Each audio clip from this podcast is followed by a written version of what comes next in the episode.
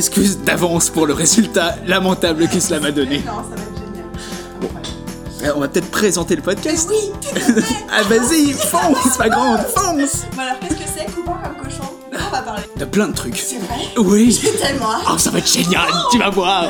Bon, en premier, on va parler de culture quand même, parler pas mal de films et de séries, parce que c'est un petit peu la passion dans la vie. Oui. Et puis plus tard, quand on sera rodé, on parlera de jeux vidéo. Et le rodéo, parce qu'on sera rodé.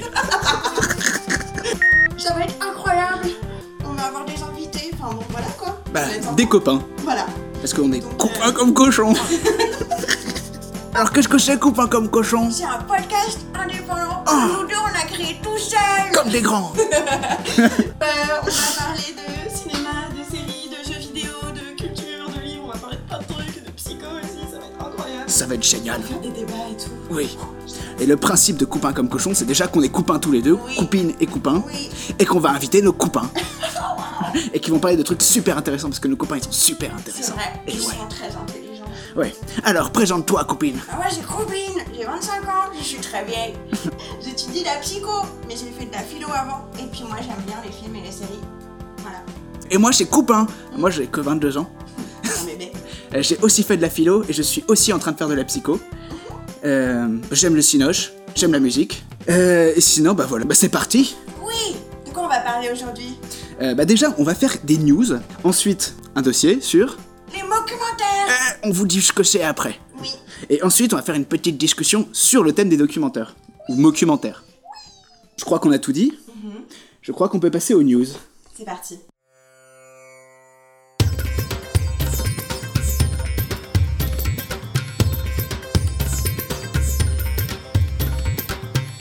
Alors, moi je vais vous commencer par vous parler de Sculpt, un film de Loris Gréau, qui est un Français, un artiste euh, plasticien, qui s'est déjà assis au cinéma avec, euh, excusez du peu, David Lynch, pour un film qui s'appelle The Snorks, qui est en disponibilité libre sur Internet, que vous pouvez trouver en tapant The Snork sur, euh, sur Il Internet. est sorti quand ce film? Il est sorti cette année, il y a Ah trois ouais mois. Et ça parle de quoi ce nom C'est un moyen métrage... Non, Sculpt. Ah, Scott. Snork, c'était avant. Ouais. C'est un moyen métrage de SF expérimental de 50 minutes avec des super acteurs comme Charlotte Rampling, Willem Dafoe. On peut aussi retrouver bah, Michael Lansdal et Abel Ferrara, des acteurs français un peu moins connus mais qui sont quand même loin d'être mauvais. Qui pèse plutôt dans le game. Ça raconte l'histoire d'un homme, joué par Willem Dafoe, qui est complètement obsédé par un genre de marché. On est dans un futur euh, proche, un marché virtuel qui vend des sensations. Les sensations sont plutôt tournées vers, vous en doutez, vers le sexe, l'obsession, le fantasme. Willem Dafoe se fait complètement absorber là-dedans. Il faut préciser que Loris Gréau a réalisé tout ça tout seul. C'est quand même un sacré tour de force quand on, voit la bande-annonce. On ne peut voir que la bande-annonce d'ailleurs, je vous expliquerai pourquoi après. L'univers est assez magnifique, il y a une, identité visuelle très très forte, c'est psychédélique mais pas trop, on a une teinte rouge qui donne un côté vraiment puissant à la chose. Mais ce pourquoi c'est intéressant et je vous en parle, c'est que ce n'est pas un film comme les autres. Loris Gréau a voulu donner à son, son moyen métrage un côté complètement légendaire et un peu mythique. Par exemple, les projections ne se font que de manière individualisée, c'est-à-dire qu'il prend une salle, il met une personne dedans, et c'est tout, personne d'autre n'aura le voir. Et quand cette personne sortira, il aura un embargo, il n'aura pas du tout le droit de parler du film. Ou si ce n'est qu'il l'a vu et ses impressions, mais C'est pas mal hipster quand même tout ça, non euh, carrément oui. C'est un peu comme ce film, je sais pas si t'as entendu parler, genre qui va être euh, diffusé, mais genre dans 100 ans. Et genre nous, notre génération, on va jamais pouvoir le voir, mais euh, je sais Ah, pas j'en si ai- t'as entendu parler de film. entendu parler vite fait, mais... Mais c'est trop hipster, ça va. Non, personne ne verra. Ouais. Je te choisirai. Jamais. Ok, ça fait super hipster, mais je trouve que ce qu'il a réussi à créer autour de ça est quand même assez génial parce que ça fait une légende urbaine sur ce qu'il raconte sur internet. Est-ce que le type qui est anonyme l'a vu? Est-ce qu'il l'a pas vu? Est-ce qu'on sait ce que ça raconte ou pas? C'est assez génial, je trouve. Et puisque le but de Loris Gréau a toujours été de euh, brouiller la frontière entre le virtuel et le réel, le pari est ici complètement réussi.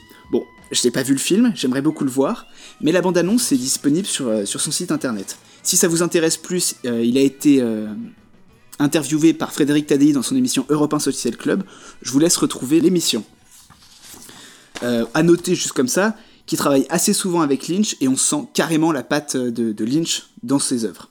On le voit direct dans la bande-annonce de Sculpt. Bah, la, la- lumière rouge, déjà, c'est assez lynchesque. En parlant de futur proche, ça va être un peu le thème euh, de nos news, je crois, aujourd'hui. Moi, j'aimerais bien vous parler de la saison 3 de Black Mirror. Black Mirror, si vous connaissez pas, ça a été euh, créé par Charlie, Brooker.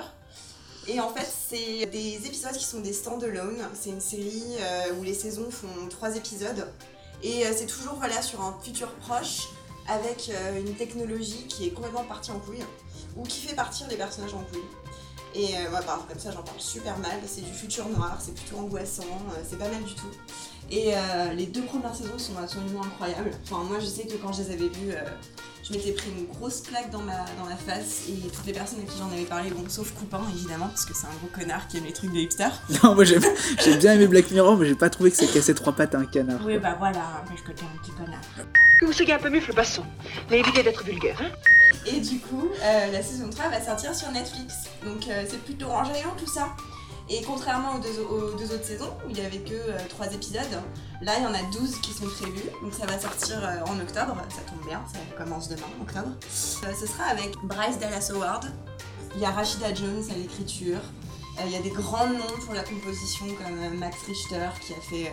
Oh, la bande son de The Congress, qui est un film génial. Oui. Euh, ou euh, Bear McCreary qui a fait la musique de Walking Dead. Euh, mais aussi euh, Geoff Barrow de Portishead qui avait bossé sur Ex Machina. Euh, et bien sûr un de, mes, un de mes compositeurs préférés, Clint Mansell, qui a travaillé sur presque, je crois, tous les films de Darren Aronofsky. Mais bon, enfin, moi j'ai un peu peur pour, euh, pour Black Mirror parce que c'est vrai que le dernier épisode qui était sorti, il, était un peu naze quoi. Mais euh, bon, on va, on, va, on va avoir de l'espoir et on va partir sur quelque chose de, de positif. Voilà. Ok. Rock and roll will never die, but you're dead. Je vous apprends la mort de Toots Stillman. Je ne sais pas si vous connaissez ce type, très connu dans le milieu du jazz. Et traite-moi des hipsters encore. Bah oui, bah t'es pas de ma pote, hein, t'étais un vrai hipster. Chose à remarquer, c'est que c'est un artiste belge. Les artistes belges, bon, ils sont assez connus dans le cinéma, ils sont assez connus dans le milieu de l'art graphique, mais quand même assez peu dans la, musique, surtout la musique savante comme le jazz. De plus, ceux ayant l'empreinte de Toots Stillman. Parce que Toots Stillman, il a un peu révolutionné euh, l'approche jazz de la musique. Il est mort donc cet été, à 94 ans, de sa belle-mort. De son vrai nom Jean-Baptiste Fré- Frédéric Isidore, il était le baron de Tilsman. Par exemple, c'est lui qui a composé le standard de jazz Bluesette, que si vous avez fait ne serait-ce que 30 secondes de conservatoire jazz, vous connaissez forcément. Euh, si normalement on s'est pas fait taper les, les doigts par la SACEM, c'est la musique qui passera derrière vous. Il a été reconnu Jazz Master en 2009, plus prestigieuse décoration en termes de jazz au monde. C'est très très kitsch, mais puisque c'est kitsch, ça permet aussi de rentrer très facilement dans la musique, c'est facile d'accès. Bon, si vous voulez euh, rentrer dedans, je vous recommande les albums sifflés, parce qu'ils sont vraiment plus faciles d'accès. Moi, je vais vous parler du nouveau petit bébé de euh, HBO qui est en train d'assurer ses arrières parce que euh, sa série la plus productive, euh, Game of Thrones, va bientôt se terminer. HBO est en train de faire une grosse pub autour de Westworld en disant que ça va être euh, le nouveau Game of Thrones. Alors moi, je suis pas trop pour, mais euh, j'ai quand même envie de voir la série. Il faut savoir qu'elle a été euh, écrite par euh, Jonathan Nolan, donc le frère de Christopher. Mais Jonathan, il avait déjà travaillé avec Christopher sur Memento, The Dark Knight, Le Prestige, Interstellar, etc. C'était pas lui qui avait écrit Synecdoche? Peut-être, ouais.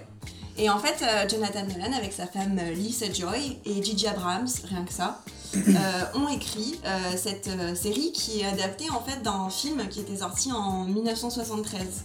Donc euh, bon, Hollywood recycle, hein, il n'y a rien de nouveau là-dedans, ils vont pas encore faire de création originale avant un moment. Ça va parler de quoi? Donc ça va parler d'une, euh, d'un parc d'attractions euh, dans le futur. euh, sur le, Avec sur des le dinosaures. Non Sur le thème du Far West. Et en fait, euh, ça, va ça va mélanger des, des robots, euh, ça va parler. Alors, le Hollywood le Reporter l'a décrite comme la sombre odyssée de l'aube de la conscience artificielle Oh. et le futur du péché. Donc, si ça, ça fait pas rêver. Et euh, alors, le casting est plutôt. Bon, ça donne un peu envie quand même. Il y aura Anthony Hopkins, euh, Evan Rachel Wood, euh, James Marsden, Ed Harris, entre autres. Et euh, à la musique, c'est Ramin Djawadi, donc qui a travaillé sur, sur plein de films de- d'action, mais aussi sur Game of Thrones. Et à la photo, donc directeur de photo, on a Paul Cameron qui a travaillé sur des films d'action, notamment Déjà Vu, Collatéral, Total Recall, le dernier, pas celui des années 80. Donc Celui qui est bien. De quoi? Celui Total qui est bien, Recall. celui des années... Ouais, Bah oui, c'est pas le Verhoeven. Ouais, bah oui. Et moi, je vous parle de la sortie de la, euh, de la suite complète bundle de Native Instruments, la 11. Alors, qu'est-ce que c'est? Parce que ça peut paraître complètement obscur, c'est encore de la musique. Là, vous voyez, nos jingles, ils sont enregistrés avec des instruments VST. imaginez en fait une partition que l'on pourrait faire jouer par n'importe quel instrument qui serait virtuel.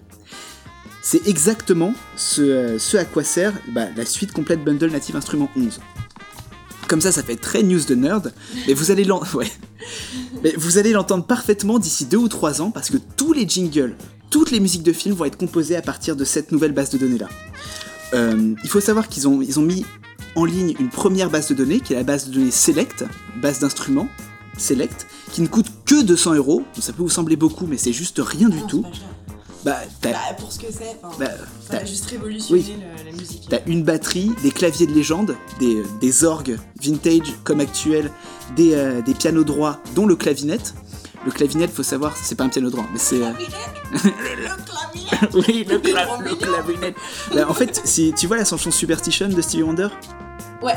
et bah c'est le clavier qui, a- qui fait la rythmique C'est un derrière. clavinette. Oui, c'est un clavinette. et c'était quand même un peu un instrument de légende dans la funk et dans le jazz. Et euh, il y a aussi la, suite West Africa. La suite West, Africa, c'est celle que vous entendez à chaque fois qu'on change de news. Voilà. En plus, on y rajoute un compresseur et un delay d'excellente facture. Bref, si, ça vous intéressait, foncez. Je vous parler de Easy, euh, la nouvelle série Netflix qui fait partie du mouvement Mumblecore. Donc euh, c'est vrai que c'est assez particulier. Coupin n'aime pas trop, et, euh, on n'a pas forcément les mêmes goûts, donc c'est peut-être euh, aussi pour ça. Le mouvement Mumblecore, qu'est-ce que c'est? En fait, de base, c'était euh, un truc de film indépendant de gros fauchés. Ça a commencé avec Funny Haha, et en gros, c'est euh, tout Des petit petits New-Yorkais qui se brandent dans leur caca. Pas du tout, non, c'est un truc d'étudiant en fait. C'est genre tout petit budget. C'est euh, les acteurs sont peu, peu professionnels ou semi-professionnels. C'est bien en fait- connu que les étudiants en cinéma à New York ne sont pas des hipsters. Le film en fait repose principalement sur le dialogue. Donc, le but en fait du Mumblecore, c'est de dépeindre euh, un instant T dans la vie d'un personnage, une lutte quotidienne. Donc c'est souvent sentimental. C'est un ou plusieurs personnages et ça renvoie à des problématiques euh, princi- principalement générationnelles. Et il n'y a pas un délire comme quoi on ne peut pas changer de, euh, de décor? Hmm, non, Ah, non, je- non, je enfin, je, crois confonds. pas. hein. En fait, je, je comprends pas pourquoi euh, le mec dans l'article que tu m'as envoyé le compare au, au dogme. euh, Dogme de l'autre, 95. euh, branleur, la, la. Euh, J'ai pas compris parce que pour moi c'est.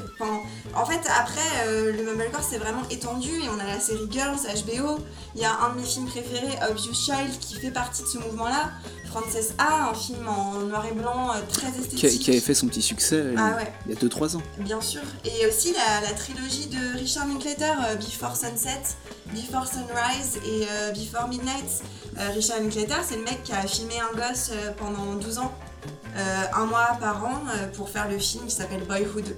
Il y a aussi les frères Duplass, enfin voilà. Et donc Easy, moi je trouve ça, enfin je trouve que c'est une série, je l'ai bouffé en une soirée, hein, clairement. Il y a 8 épisodes, ça dure une demi-heure, c'est hyper rapide. Et euh, enfin voilà, moi ça m'a énormément plu, je me suis vraiment identifiée au personnage, enfin c'est délicieux quoi, ça se mange comme un petit croissant le dimanche matin. Alors moi je vous parler de la sortie du, euh, du coffret Mad Max Black and Chrome Edition. Bon il faut savoir que je suis un énorme fan du dernier Mad Max. Je crois que c'est le film que j'ai le plus vu, alors qu'il n'est pas sorti il y a si longtemps. Alors il faut savoir que Miller, George Miller, le réalisateur de Mad Max, et des trois, euh, d'avant, avait proposé à la base, à la Warner, de sortir Mad Max en noir et blanc. Comme vous en doutez, Noir et blanc et muet, non en pas- muet Si, moi j'avais vu un truc comme ça, euh, parce que de toute manière les dialogues dans Mad Max sont clairement pas... Et donc, la Warner, comme vous en doutez, avait carrément refusé. Et je pense qu'ils ont eu raison. Déjà, ça n'a pas eu le succès qui mérite. Ça a eu du succès, mais Là, pas le succès qui est dans la merde, donc ils allaient pas se mettre encore plus en danger. hein. C'est ça. Et donc, la Warner a sorti la version couleur. Mais, mais, mais, euh, l'édition euh, Black and Chrome va, va nous permettre d'avoir cette version-là telle que la, la voyait George Miller. Elle est annoncée pour le 6 décembre, les fêtes de fin d'année euh, bah, de cette année, 2016. Et elle comprendra également l'intégrale des Mad Max, donc Mad Max 1, Mad Max 2, The Road Warrior et Mad Max 3, Beyond the Thunderdome. Ainsi que Thunder euh, Thunderdome, Thunderdome plus Mad Max Fury Road. Et ça, c'est carrément cool. Euh, avec, bah, comme sur chaque Blu-ray, des putains de bonus, une qualité de malade mental, et, euh, et des interviews à l'appel. Pour ceux qui, euh, qui n'auraient pas les moyens, c'est-à-dire comme à peu près 99% de la population, de s'acheter ce coffret, et qui sont fans de Mad Max, La, euh, version Black and Chrome, donc noir et blanc du film, sera complètement disponible hors du coffret.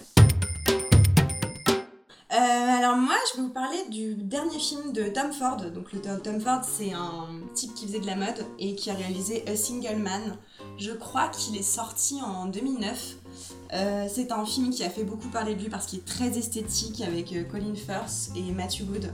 Et là, en fait, on attend euh, avec impatience Nocturnal Animals, donc avec Amy Adams, Jake Gyllenhaal et euh, Armie Hammer et Aaron Johnson, entre autres. Donc un casting qui vend du rêve. C'est un thriller et en fait, il a déjà gagné le prix du jury au Festival de Venise. Le directeur de la photo, c'est Seamus McGarvey, qui a travaillé trois fois pour Joe Wright, dont dans le film Reviens-moi, mais aussi sur Godzilla. Je trouve ça marrant en fait parce que. Lequel de Godzilla Bah le dernier.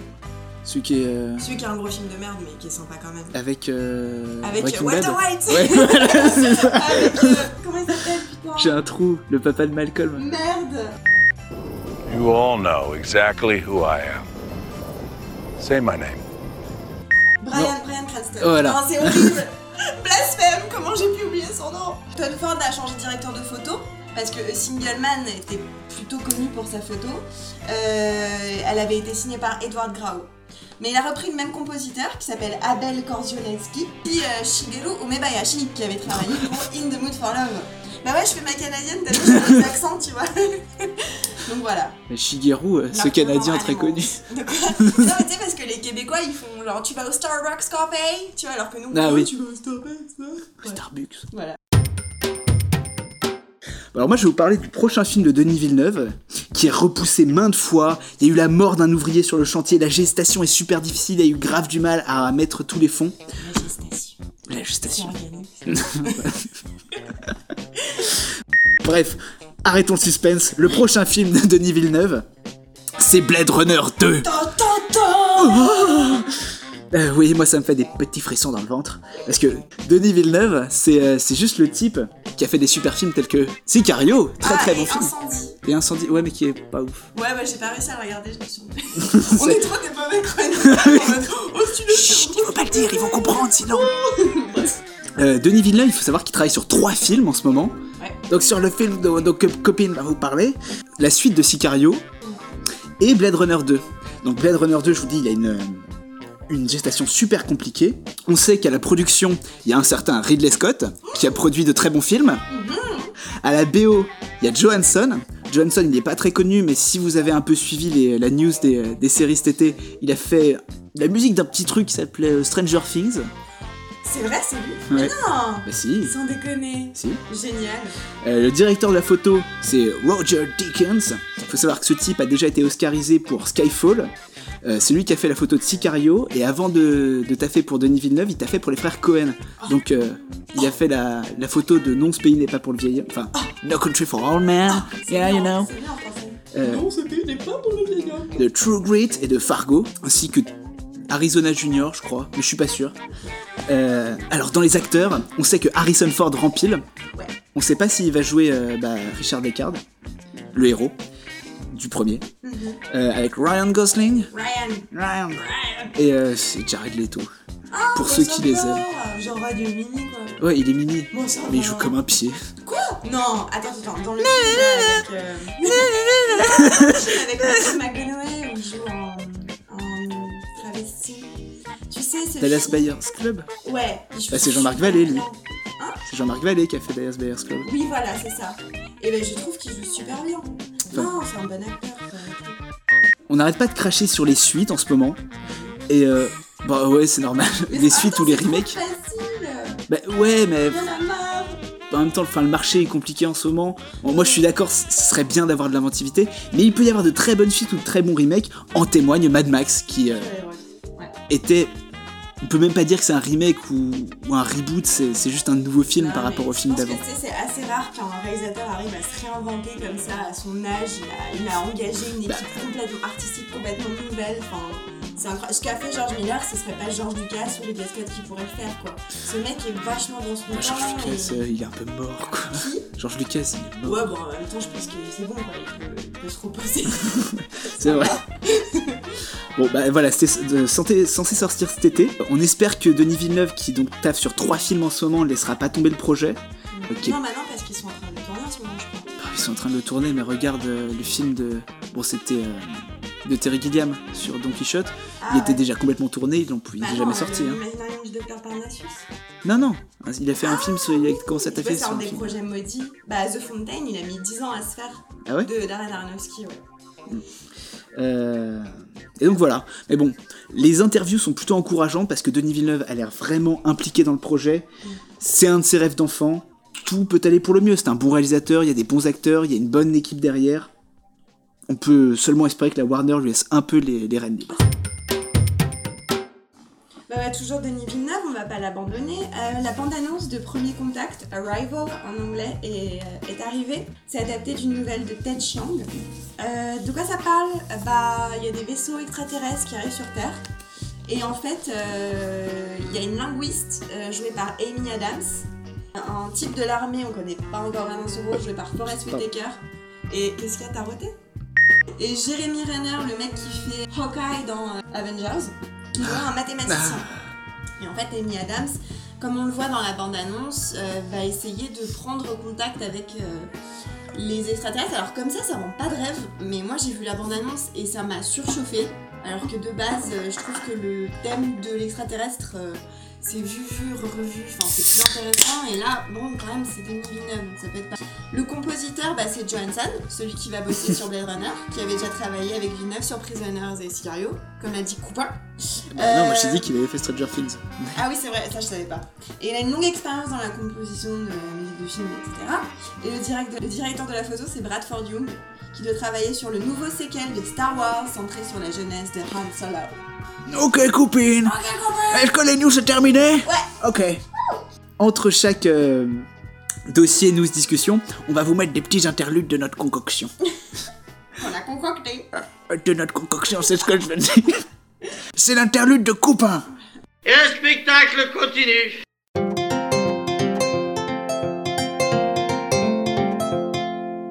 Shipwrecks, Ballers and Geniuses. Premier épisode, Daniel Johnston, une grenouille sur un t-shirt. Alors, est-ce que tu connais Daniel Johnston?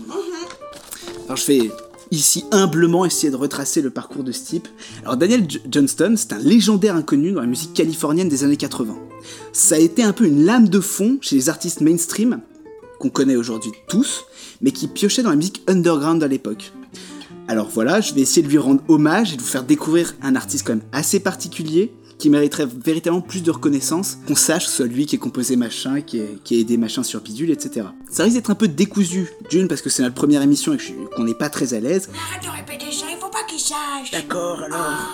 Et qu'en plus, c'est assez compliqué de suivre les circonvolutions de l'esprit de Daniel Johnston, étant donné qu'il est schizophrène et de manière assez violente. Alors, Bah attends, en tant qu'étudiant en psycho, que peut-on dire sur sa schizophrénie? Est-ce que son délire est systématisé ou non ouais, Bon bah voilà, il est schizophrène paranoïaque Alors, Daniel Johnston a commencé à être connu par d'autres personnes que les Californiens alternatifs, entendez. Par juste une grenouille sur un t-shirt de Kurt Cobain qui demandait à qui voulait bien l'entendre Hi, how are you? En 93, lors d'une interview que Cobain donnait pour le magazine Rolling Stones. N'ayant pas eu la chance de, connaître cette époque dorée où euh, Kurt Cobain était vivant, j'ai découvert Daniel Johnston sans m'en rendre compte, parce que je connaissais déjà en fait par mon semblant de culture musicale une vingtaine au moins de ses titres par les diverses reprises faites par par exemple, excusez du peu, hein, Tom Waits, King Kong, David Bowie, c'est par exemple Daniel Johnston qui, euh, a en premier fait Scary Monsters and Super Crips, qui est une de ses plus grandes chansons, et plein d'autres. Beck, qui est aussi un artiste de premier rang, qui a repris True Love Will Find You in the End. Pearl Jam, qui est quand même un des groupes phares du grunge des années 90, avec Walking the Cow. Nirvana, il a repris des tonnes, ils ont repris des tonnes de titres en live de Daniel Johnston. Yo La Tengo, un groupe de rock alternatif des années 2000-90 qui est quand même sacrément cool euh, avec la chanson Speeding Motorcycle, Cage the Elephant qui encore aujourd'hui l'invite en live sur scène, et bien d'autres encore. Donc le mec pèse dans le milieu, je pense qu'on peut le dire. Un peut le dire, ouais. Alors moi c'est dans le journal intime de Kurt Cobain, on peut y trouver en fait le classement qu'a effectué Kurt Cobain sur ses chansons préférées. Et en première place, on y trouve une chanson de Daniel Johnston qui s'appelle Chord Organ, enfin Chord Organ Blues. Le, Blues. Merci. Mais plutôt que d'en parler pendant des heures, je vais vous faire écouter un extrait de Chord Organ Blues. Elle date de 83.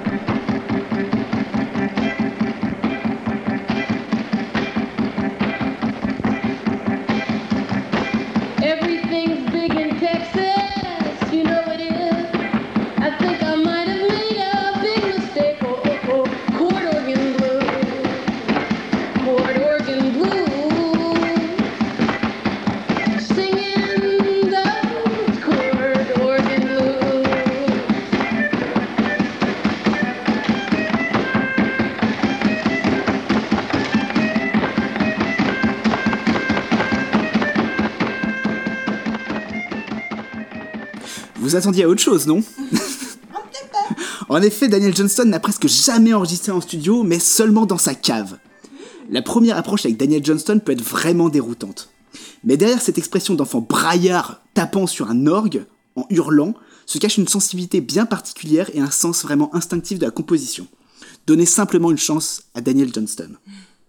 Mais à quoi ressemble la cave de Daniel Johnston? Alors qu'il habite chez ses parents, très chrétien, à la limite d'une secte piétiste, le jeune Daniel étouffe et quitte sa chambre pour le garage, dans lequel il va pouvoir s'adonner à l'activité qui selon lui le définit profondément, celle d'être un artiste. Il est alors âgé de 15 ans.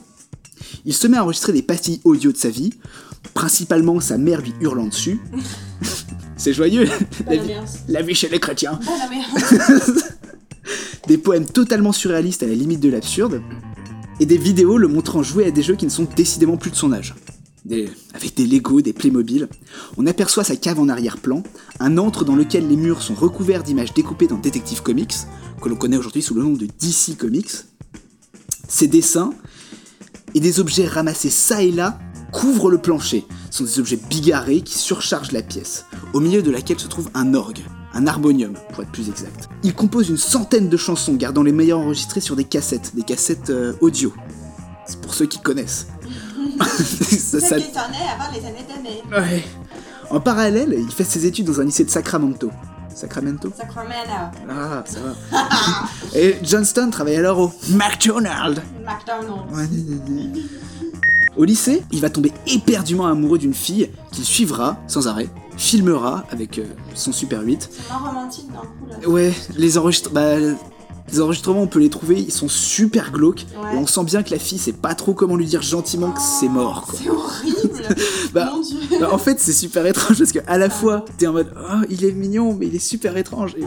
Oh putain, elle est quand même sacrément celle-là. pauvre, bah oui. Mais malheureusement pour, euh, pour Johnston, et heureusement pour la fille, elle lui refaisera ses avances et se trouve un mari employé dans une entreprise de pompes funèbres.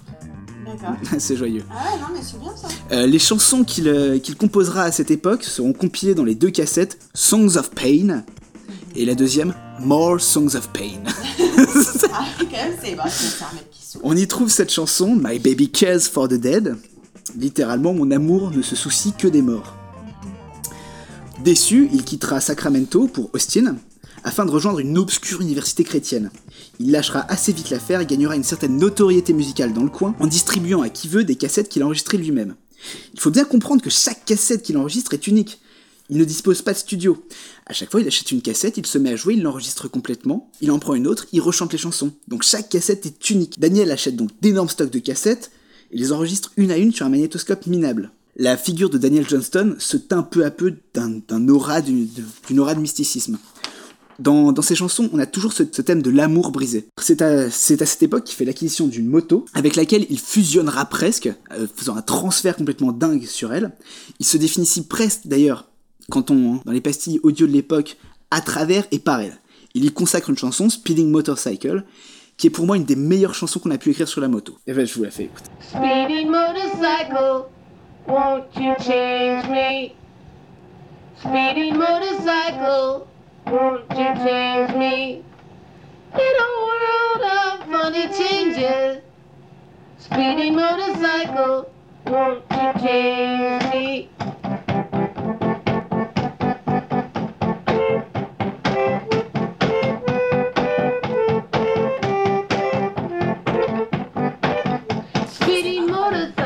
T'aimes bien of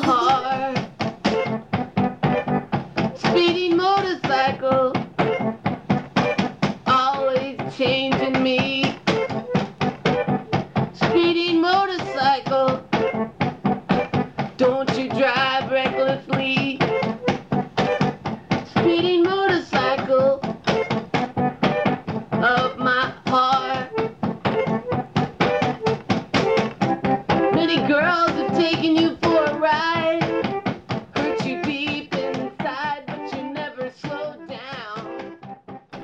Je vous conseille également la version de Yola Tango, qui est sacrément plus audible que la version que je viens de vous faire écouter pour une oreille qui n'est pas habituée à Daniel Johnston, et qui vaut franchement le détour.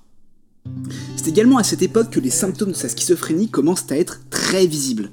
Mais comme Johnston traîne avec des gens comme les Butthole Surfers à cette époque, un groupe de punk plutôt sympathique, mais c'est vraiment des, des trous du cul par contre. Bah, en même temps, ça s'appelle Butthole. Ouais, mais enfin bref. Oui, mais non, mais c'est vraiment des trous du cul, c'est vraiment des Ouais, connards. ok. Ça, genre, à chaque fois que tu regardes des des interviews d'eux, sont. c'est des sales types. Mais euh, ils, ils veulent détruire des choses et ils veulent taper des mamies. euh. Non, ça c'est cool, les vieux ça mérite de mourir. La connerie à ce point-là, moi, je dis que ça devient gênant.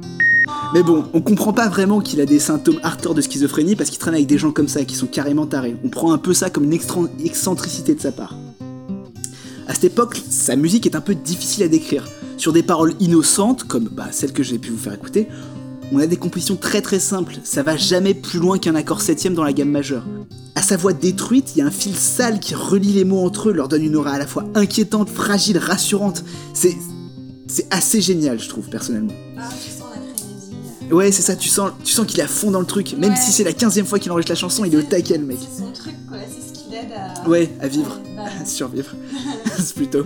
Donc voilà, si les compositions de Daniel Johnston sont très simples, elles sont pas pour autant simplistes.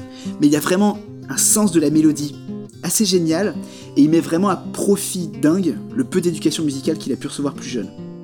Bah, on peut entendre, si vous connaissez Tom Waits, que son style l'a carrément influencé. Parfois hurler ou taper sur l'orgue comme ça, c'est des rythmiques que l'on retrouve presque dans tous les albums de la période expérimentale de Tom Waits. On sent une très forte influence des Beatles aussi, bah, justement dans les successions d'accords majeurs qui tapent vraiment tout de suite là où ça fait du bien, qui tout de suite rentrent dans l'oreille et sonnent bien. Malheureusement, avec sa voix et la qualité de son enregistrement, ça n'a pas eu le même ressenti que les Beatles. Il leur compose d'ailleurs une chanson que je vous fais écouter. Essayez d'imaginer cette chanson chantée par quelqu'un avec une voix agréable, avec une bonne instrumentation et un bon studio derrière. Ça peut être carrément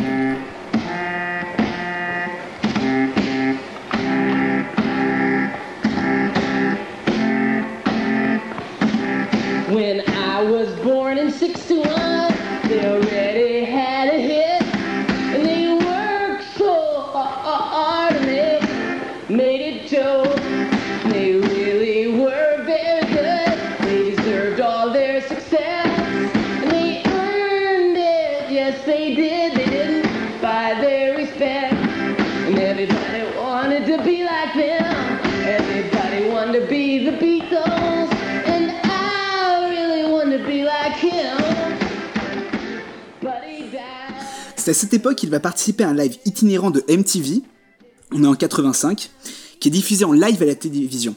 Il commence à avoir une super réputation dans tout le pays. Ça devient véritablement une légende. Il va même participer à l'édition de Woodstock la même année. Tout semble aller très bien pour lui, les symptômes de sa schizophrénie reculent. Génial. Mais deux événements vont perturber l'équilibre fragile qu'a réussi à établir Daniel avec lui-même. Sa meilleure amie de l'époque, une chanteuse qu'il a aidé à monter devant la scène, enfin sur la scène, va le quitter. Parce que, bah, je vais t'expliquer pourquoi tu es pas en. Ah. Parce qu'en fait, Daniel était persuadé. Ah, hein, c'est dommage, hein. C'est trop triste. Euh, il va se rendre compte que.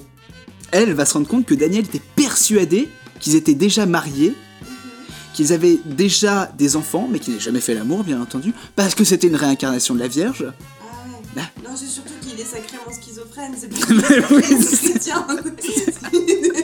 Donc, elle, elle met carrément les bouts avec lui, avec lui surtout qu'elle elle, euh, elle était. Bah oui, surtout qu'elle était pas du tout en couple avec elle. Bah oui, avec- Avec lui. C'était juste euh, son pote. Bah oui, c'était créé un délire. quoi. Bah ouais. Et en plus de ça, et surtout une sale blague du chanteur des Butthole Surfers va également donner lieu à une décompensation magistrale de sa part, vraiment d'une violence sans précédent.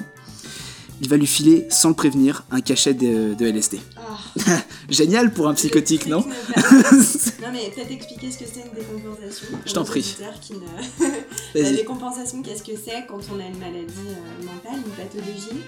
Euh, Elle peut être très bien stabilisée et puis la décompensation, ça va être clairement l'explosion des symptômes qui va bah, dans la chez le psychotique qui va faire que bah, il va complètement délirer, que il va perdre pied vraiment avec la réalité. Et c'est vrai que filer une drogue hallucinatoire à un schizophrène, c'est pas la meilleure des idées quoi. Je crois pas, non. Horreur.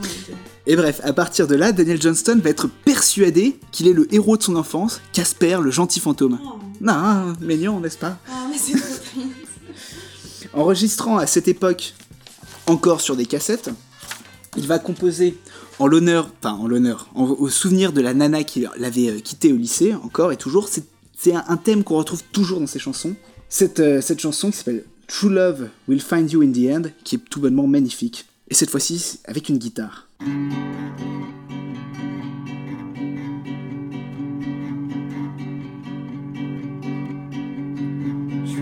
Love will find you in the end. You'll find out just who was your friend. Don't be sad, I know you will. But don't give up until true love will find you in the end.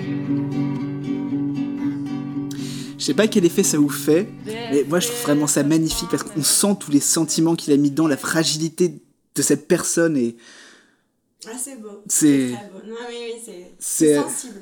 ouais voilà, c'est parce qu'il est dur. Parce qu'il est chaud. Euh, donc voilà, et là il parle encore de son amour avec euh, cette fille qu'il a rencontrée au lycée. Un petit côté Bob Dylan ou c'est moi qui hallucine complètement Ouais, il y a un air, il y a un air. Un petit. Ouais. Ben, il parle. Ah, la ah, voix. pas comme ça. Il a une voix tellement juvénile, c'est. Bah, il est pas vieux, hein, il, a, il doit avoir 23-24 ans là. hein. Ouais, c'est pour ça aussi. On dirait vraiment un gamin de 15 ans. Bah alors, après cette décompensation euh, violente, il retourne vivre chez ses parents, disant au journaliste, qui, euh, parce qu'il était déjà assez connu à, à l'époque, qu'il veut retrouver l'antre qui était la chambre de ses 14 ans. Alors que il était simplement l'artiste, la personne connue de sa toute petite ville. Euh, on imagine qu'une fois propulsé à Austin, avec des, gens qui étaient tout aussi connus que lui, il a dû se sentir complètement perdu alors qu'il était un peu la star de son petit village. Une figure notoire. Si le caractère particulier de Johnston ne rendait pas particulièrement facile la tâche de le comprendre, il devient alors là carrément insondable et s'enferme pendant des semaines dans sa chambre que ses parents ont gardé pour lui exactement comme il l'avait gardé à- avant qu'il parte. C'est-à-dire euh, Casper, euh, son orgue, les jouets partout, etc. Il glisse de plus en plus dans le délire, mais là ça va être moins Casper que la religion. Là il va être persuadé d'être une réincarnation de Satan, puis d'être un sauveur, puis d'être Satan qui s'est rebellé contre lui-même, qui s'est dissocié, qui est devenu... euh, Bref, c'était...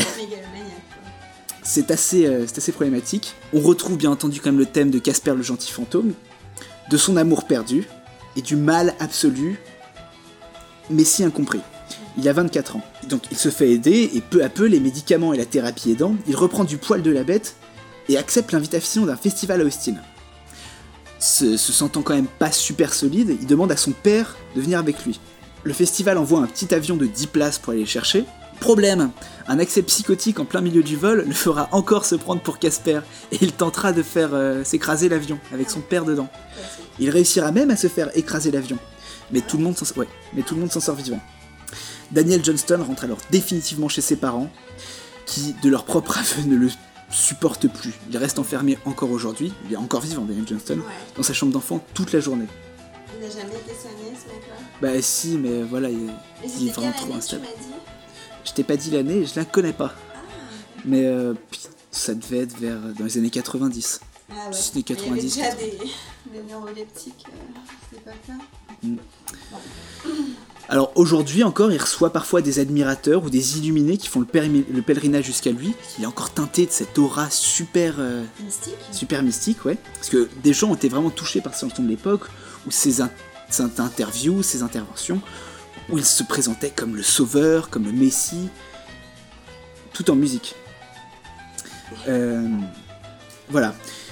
Il a même un groupe, une bande d'illuminés complets, qui répètent dans leur garage.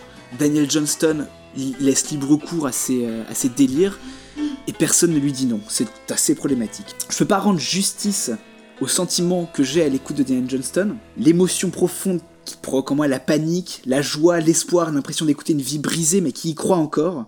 Après, bien sûr, il y a du très très bon chez Johnston, mais il y a quand même beaucoup de franchement dispensables, parce qu'il a fait 23 albums, plus de 1000 chansons, Euh, si vous voulez en savoir plus, je vous conseille un documentaire assez génial qui, en plus de raconter la vie de Johnston avec plus de brio que je ne le fais, donne une vision certainement plus vraie de la schizophrénie que l'on a habituellement. On peut voir dans ce documentaire beaucoup de ses vidéos et de ses dessins qui ont laissé une, euh, une trace aussi certaine. Si je vous en montre un ou deux, je suis sûr que vous les reconnaîtrez son style.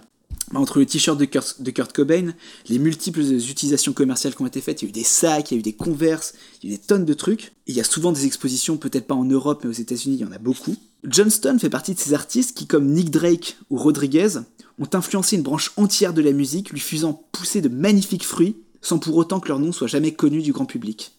Il a même, sans le faire exprès, en enregistrement constamment sur cassette, lancé une branche de la musique expérimentale, la musique lo-fi. Euh, Vite fait, qu'est-ce que c'est la musique lo-fi? Par opposition à la musique hi-fi, high fidelity, c'est la musique low fidelity, c'est-à-dire avec bien consciemment un enregistrement de merde, pour que l'authenticité prime plus sur la qualité sonore. C'est typique des enregistrements de garage. euh, Voilà, par exemple. Alors, vous arrêtez pas à la première écoute, persévérez un tout petit peu. Daniel Johnston vous ouvrira peu à peu ses portes et vous laissera rentrer dans son univers brut, sans mise en forme de convenance ou de conformité, mais tellement puissant. À titre personnel, je termine après ça, je vous conseille l'album Jump Yip Music, datant de 1983 pour commencer. On y retrouve les principaux thèmes de Johnston et un parfait compromis entre la touche personnelle de Johnston et des repères ne désarçonnant pas trop dans la musique. Et comme je vous l'ai conseillé, le documentaire Hi, How Are You Daniel Johnston, que vous pouvez trouver sur toutes les plateformes légales.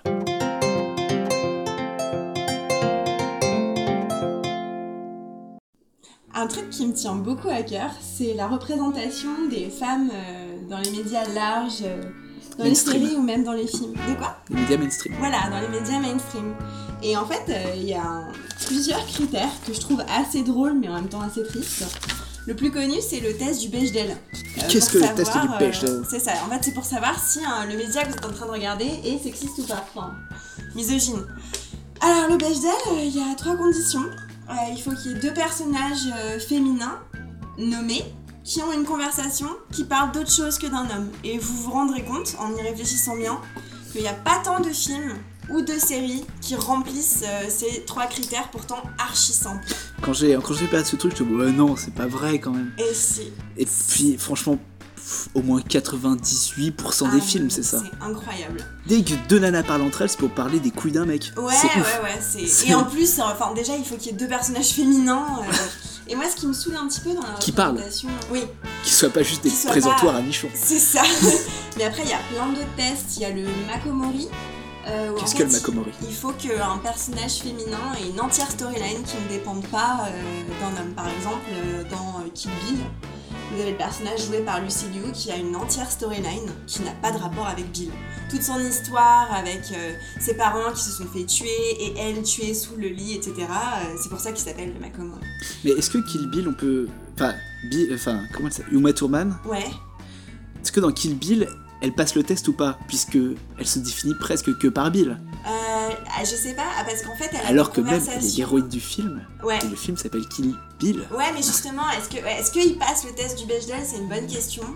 Mais euh, parce qu'elle parle avec plusieurs personnages féminins, elle parle avec la. Dans le premier, elle se bat contre euh, la Black, euh, ce, ce combat au couteau. Et est-ce qu'elle parle vraiment de Bill? Non, elles ont plus un problème entre elles deux de Hey, tu m'as buté le jour de mon mariage, c'était pas cool. tu vois Non, après, t'as le antifreeze, ça c'est quelque chose qui me tient énormément à cœur. C'est que souvent, en plus d'être un présentoir à nichon, les nanas sont souvent euh, violentées, euh, violées, euh, battre, et euh, c'est un critère où euh, dans ce film d'action, ce thriller, souvent c'est des films d'action, aucun personnage féminin ne subit de sévices de la part d'un homme. Ou les blockbusters. Et ça passe complètement normal. Ouais, c'est ça, et c'est ça que je trouve très dommage, et, qui est- et c'est ça que je reproche principalement à Game of Thrones, c'est que le viol et les violences faites aux femmes sont complètement banalisées et instrumentalisées, et que Georgia R.R. Martin, qui est de base un type euh, très féministe, Euh, ça se sent quand on lit ses livres, ça se sent dans sa volonté. Euh, les deux créateurs de la série ont désincarné son œuvre totalement. Et par exemple, ce qui se passe dans je sais plus quelle X saison quand Sansa se fait violer, euh, ça n'arrive pas dans les bouquins, ça n'a pas de sens. Ah, ils Ça ont juste rajouté ça pour ouais, mettre une. C'est ça. Ou la cul, scène quoi. où Cersei est à poil et se Je sais fait pas, je voir- pas Game of Thrones. tout ça, tout ça, je trouve ça juste. Enfin, ça participe en fait vraiment de quelque chose que je trouve horrible et qu'il faut qu'on arrête. C'est la représentation de la femme comme un objet qu'on peut brutaliser et à qui on peut faire du mal. Voilà, entre autres. Et en parlant de Mad Max Fury Road, justement, c'est le film qui défonce tous les critères de représentation féminine parce que sans Furiosa, sans ces femmes, on n'aurait pas de storyline. C'est-à-dire que si Furiosa n'était pas là pour prendre ces femmes, pour les amener à d'autres femmes, et c'est ça que j'aime en plus, enfin, c'est que George Miller en plus a fait appel à- au montage à une nana, il a fait, enfin, il a vraiment participé d'un effort de eh les mecs, on va changer les choses. Alors souvent on m'objecte, euh, mais Mathilde, t'es un peu une connasse de féministe. On a marre que tu parles euh, des droits des femmes, ferme un peu ta gueule. Et j'ai envie de dire, ok, T'es qu'une femme après tout, non? C'est vrai, tu, tu possèdes un vagin, c'est c'est un peu compliqué. Ouais. Et j'ai juste envie d'objecter très bien, mais euh, dans tous les réalisateurs que vous connaissez, que vous adorez, citez-moi une femme. Dans, aux Oscars, aux Césars, etc. Cite-moi des réalisatrices femmes vraiment aussi connues qu'un David Fincher. euh, Force est d'avouer qu'il n'y en a pas. Bah, il y a Sofia Coppola, mais en, dans le mille, c'est la fille de Francis Ford Coppola. Ouais, bah, C'est- oui, c'est vrai que c'est encore autre chose. Si, t'as la réalisatrice euh, de euh, The Piano Lesson et Bright Star, comment elle s'appelle? Qui a fait une série qui s'appelle Top of the Lake. Je, je, je, je connais son nom, mais euh, Jane Campion. Voilà, bon bref. Euh, donc euh, je vous propose de passer euh, aussi au crible des critères. euh, Bah, J'avais aussi entendu parler d'un test moi qui m'est semblé ultra pertinent, le double standard. Ah oui Qu'est-ce que c'est? Bah, le, The Double Standard, c'est-à-dire Yeah. que appliquer des critères à un homme, par exemple le fait que un homme couche Bah. avec plein de femmes, En fait, ce qui soit valide pour un homme, voilà. le soit valide pour une femme aussi. pour une Genre, femme. Dans un film d'action, quelque chose que fait un homme soit aussi valide pour une femme. Qu'on se dise pas Oh, c'est une salope celle-là quand Ouais, même. c'est ça. Et c'est quelque chose qui m'énerve aussi dans la représentation des femmes dans les médias, c'est que on confond une femme forte avec une femme masculine. C'est-à-dire qu'une une femme forte, ça peut aussi être la mère de famille. euh, Genre, Furio- qui- Furiosa, c'est une femme forte, elle est pas masculine. Ah bah elle a quand même la tête rasée. Tu vois. Oui, non, et mais- elle se bat comme un. Mais un autre truc que j'adore aussi chez George Miller, c'est que son personnage féminine. principal est.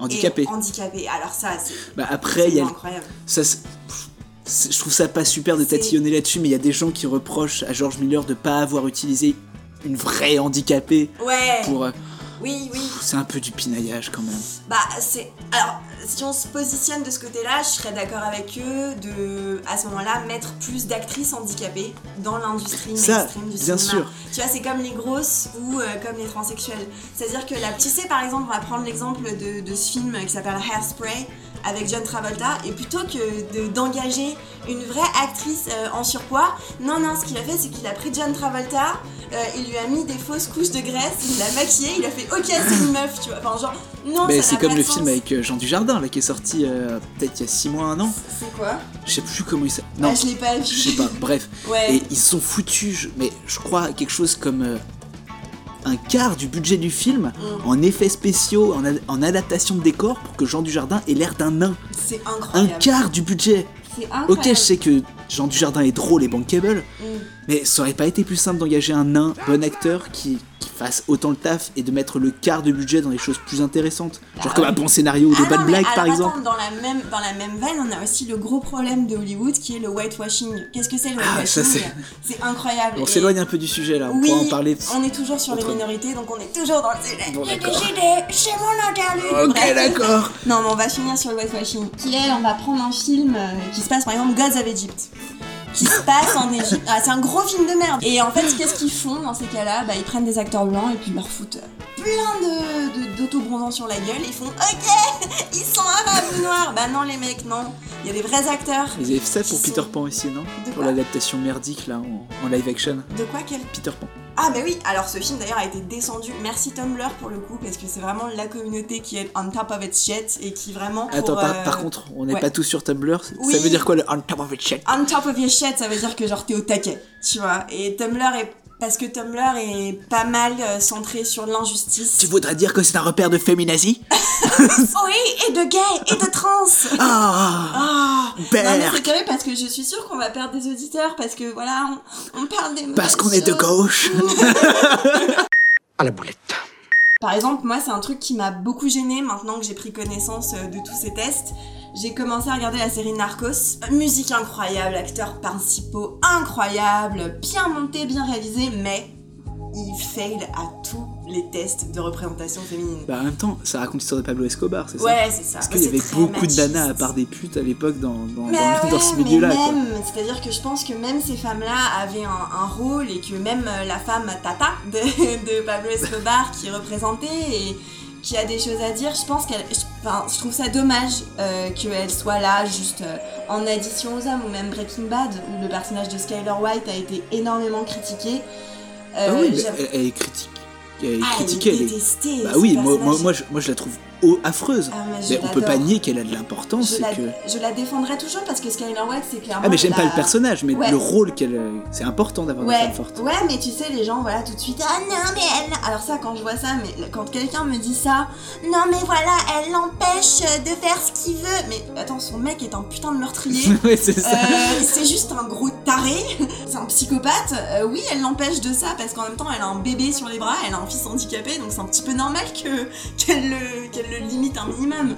Puis Skyler White, c'est l'incarnation de de plein de choses, de, de plein de qualités. Enfin voilà. Donc du Et ça, c'est un truc que tu verras souvent. Mm. Genre, si une femme empêche son mari de faire quelque chose, c'est juste la plus grande des chieuses. Mm. Ouais. Mais si elle l'aide trop à faire quelque chose, bah, c'est normal, c'est sa femme. Euh, c'est une humoriste. Voulez aller voir son spectacle qui s'appelle Baby Cobra et qui, Qui vole des tours. Mon idole sur Terre, cette nana, fait son spectacle. Elle est enceinte de 8 mois. Elle parle de, de la femme au foyer justement et elle en parle d'une manière qui est fraîche et qui est. Elle dit. En fait, c'est ça qui est très drôle, c'est que elle dit des choses avec lesquelles je serais pas d'accord. C'est-à-dire que oui, euh, euh, on aurait dû faire croire aux hommes qu'on était concons parce qu'on serait toutes restées au foyer et on pourrait péter dans notre salle de bain plutôt que pas pouvoir aller chier au boulot parce qu'on est gêné.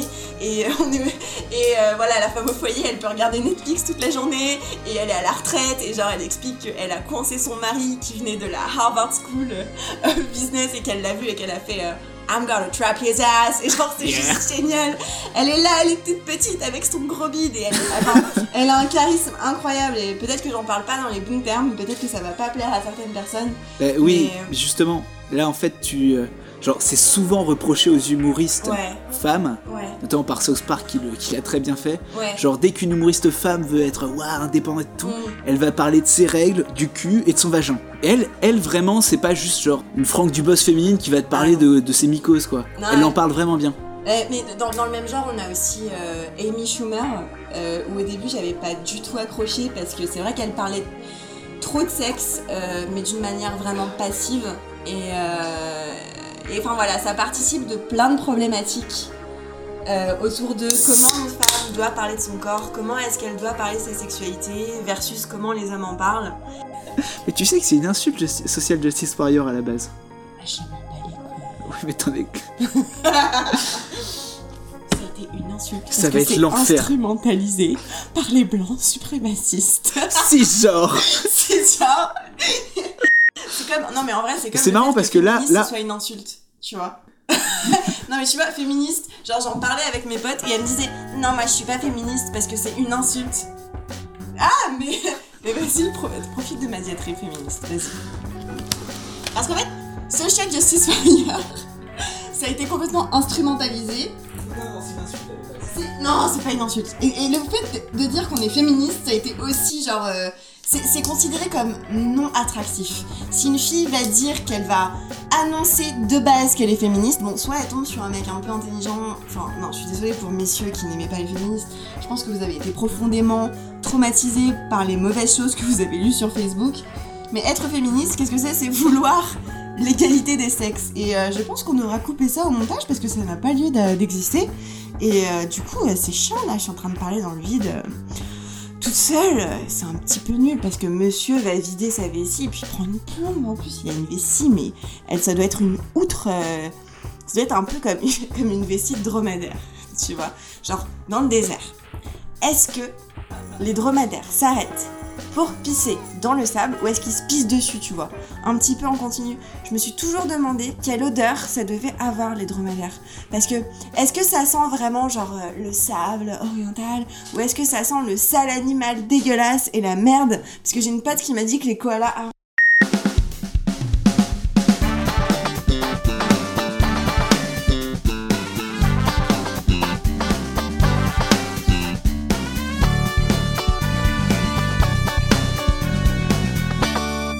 dis-moi, dis donc, copine. Qu'est-ce que c'est le documentaire? Ah, alors attends que je retrouve mes pépiches Alors, le documentaire, c'est un truc qui nous tient trop à cœur parce que c'est trop stylé, y a trop Hacker, pas le film de merde qui est sorti dans les années 90. dedans.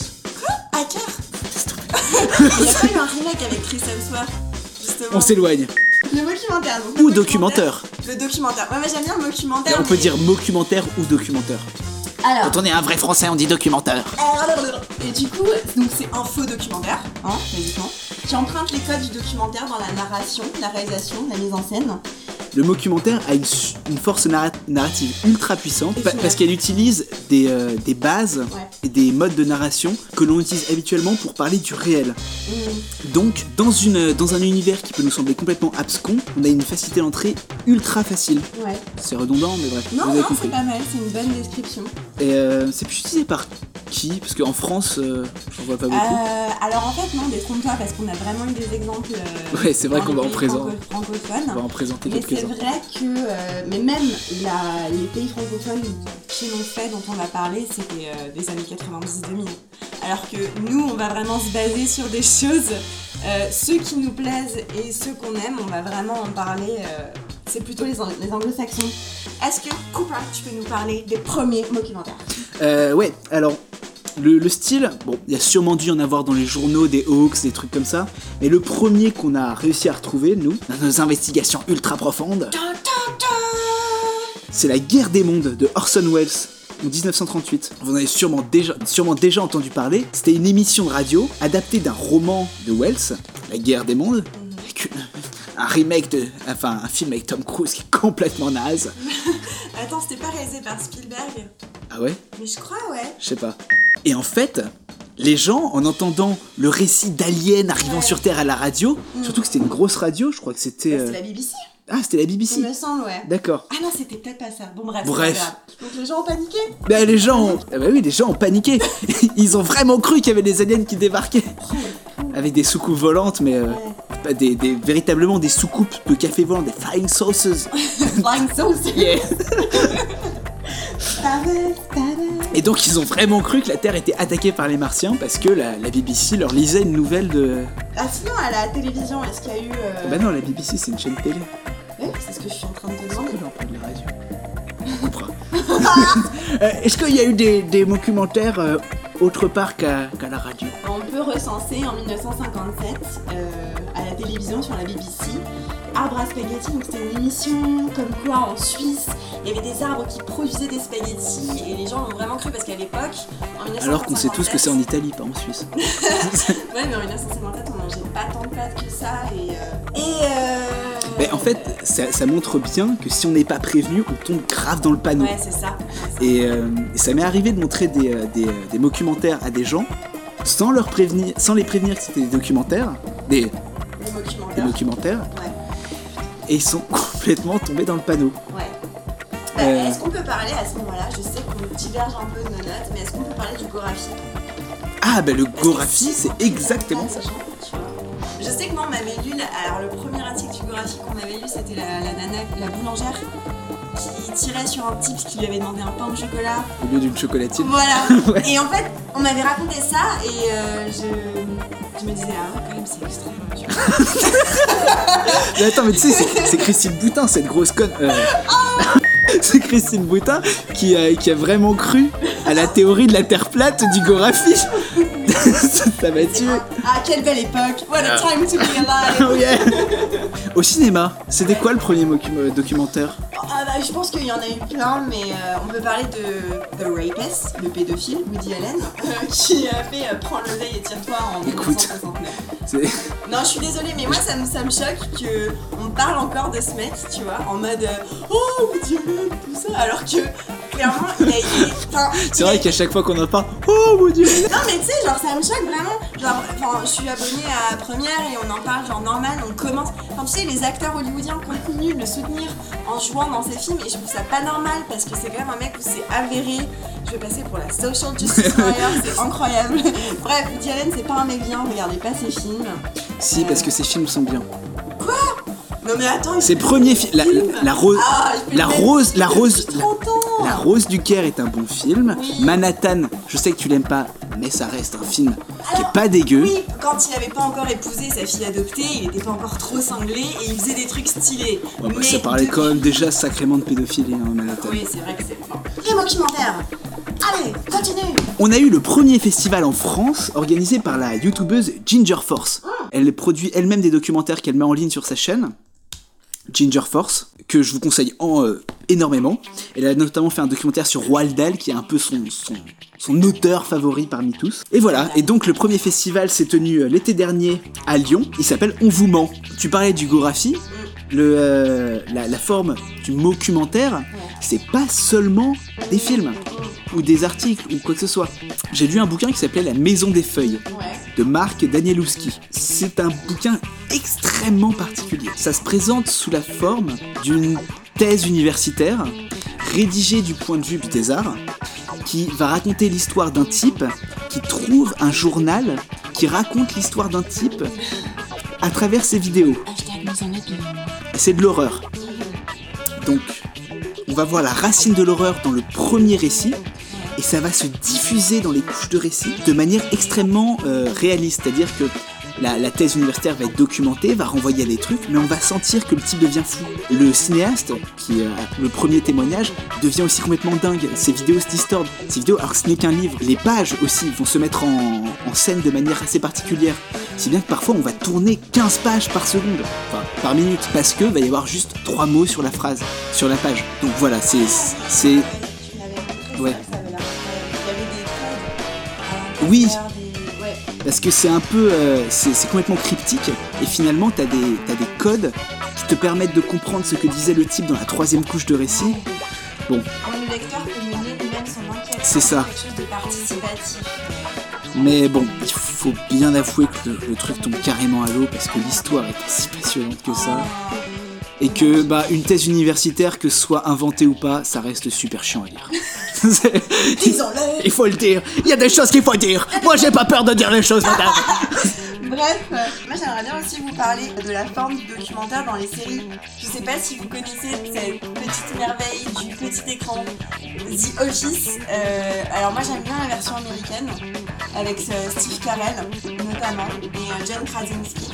C'est euh, le quotidien d'un bureau avec un patron qui est complètement débile, qui, a clairement des problèmes et tout le monde a des problèmes dans le, dans le bureau et c'est vraiment filmé avec des, des interviews et c'est- génial. On a, on a aussi euh, Parks and Recreation qui est une autre Pas m'en série. parler. euh, hein pas parler. ah mais Parks and Rec c'est- incroyable. C'est euh, alors c'est avec euh, Amy Poehler et Rachida Jones dont j'ai parlé avant. Et c'est toujours aussi le quotidien. Alors là ça se passe dans le service gouvernemental des Parks and Recreation dans une ville fictionnelle de Pawnee. Et, et je pense que ça peut plaire à tout le monde parce que qu'on soit rationnel, qu'on soit euh, sensitif, qu'on soit quoi, quoi que ce soit, on s'attache au personnage.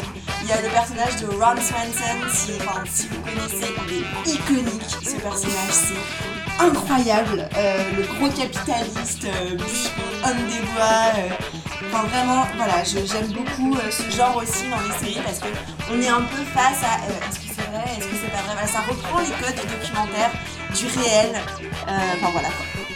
D'accord, bon, on va vous en présenter quelques-uns qui nous sont que vous avez compris, vous avez suivi ce que c'est un documentaire, hein? Hein? Hein? Donc un documentaire pour ceux qui, pour ceux du fond qui, qui discutent là sur le radiateur. On vous voit! Un documentaire, c'est quelque chose qui a la forme du, euh, du documentaire, que ce soit un livre, un article, un film, une série, mais qui raconte de la merde, du, de- de- du bullshit. Et donc, pour que vous ayez un, un meilleur aperçu, on va vous en présenter quelques-uns avant de discuter sur ce qui fait la force du, document, du, du documentaire, et ce que, ce que l'on peut en tirer comme conclusion. Super attention, parce que le dernier documentaire dont on va vous parler, c'est juste le meilleur film du monde. Il va y avoir beaucoup de passion. Non, mais on va... De- depuis que je l'ai montré à Coupine, elle le regarde tous les matins. Non, avant de se lever. C'est en fait c'est alors euh, ça va être très progressif, un peu comme faire l'amour. Donc on va vous donner un petit peu euh, des préliminaires et puis on va continuer et vraiment l'orgasme, ça Ah. sera ce dernier film. Vous allez aimer. Euh, il faut que vous le voyez parce que ça va changer votre vie. Bref. Allez, on commence par un film de 1992 de Rémi Belvaux et d'André Bonzel et de Benoît Poulvorde. C'est arrivé près de chez vous. Alors c'est quoi C'est arrivé près de chez vous? Ah bah, c'est un film belge euh, fait par des étudiants.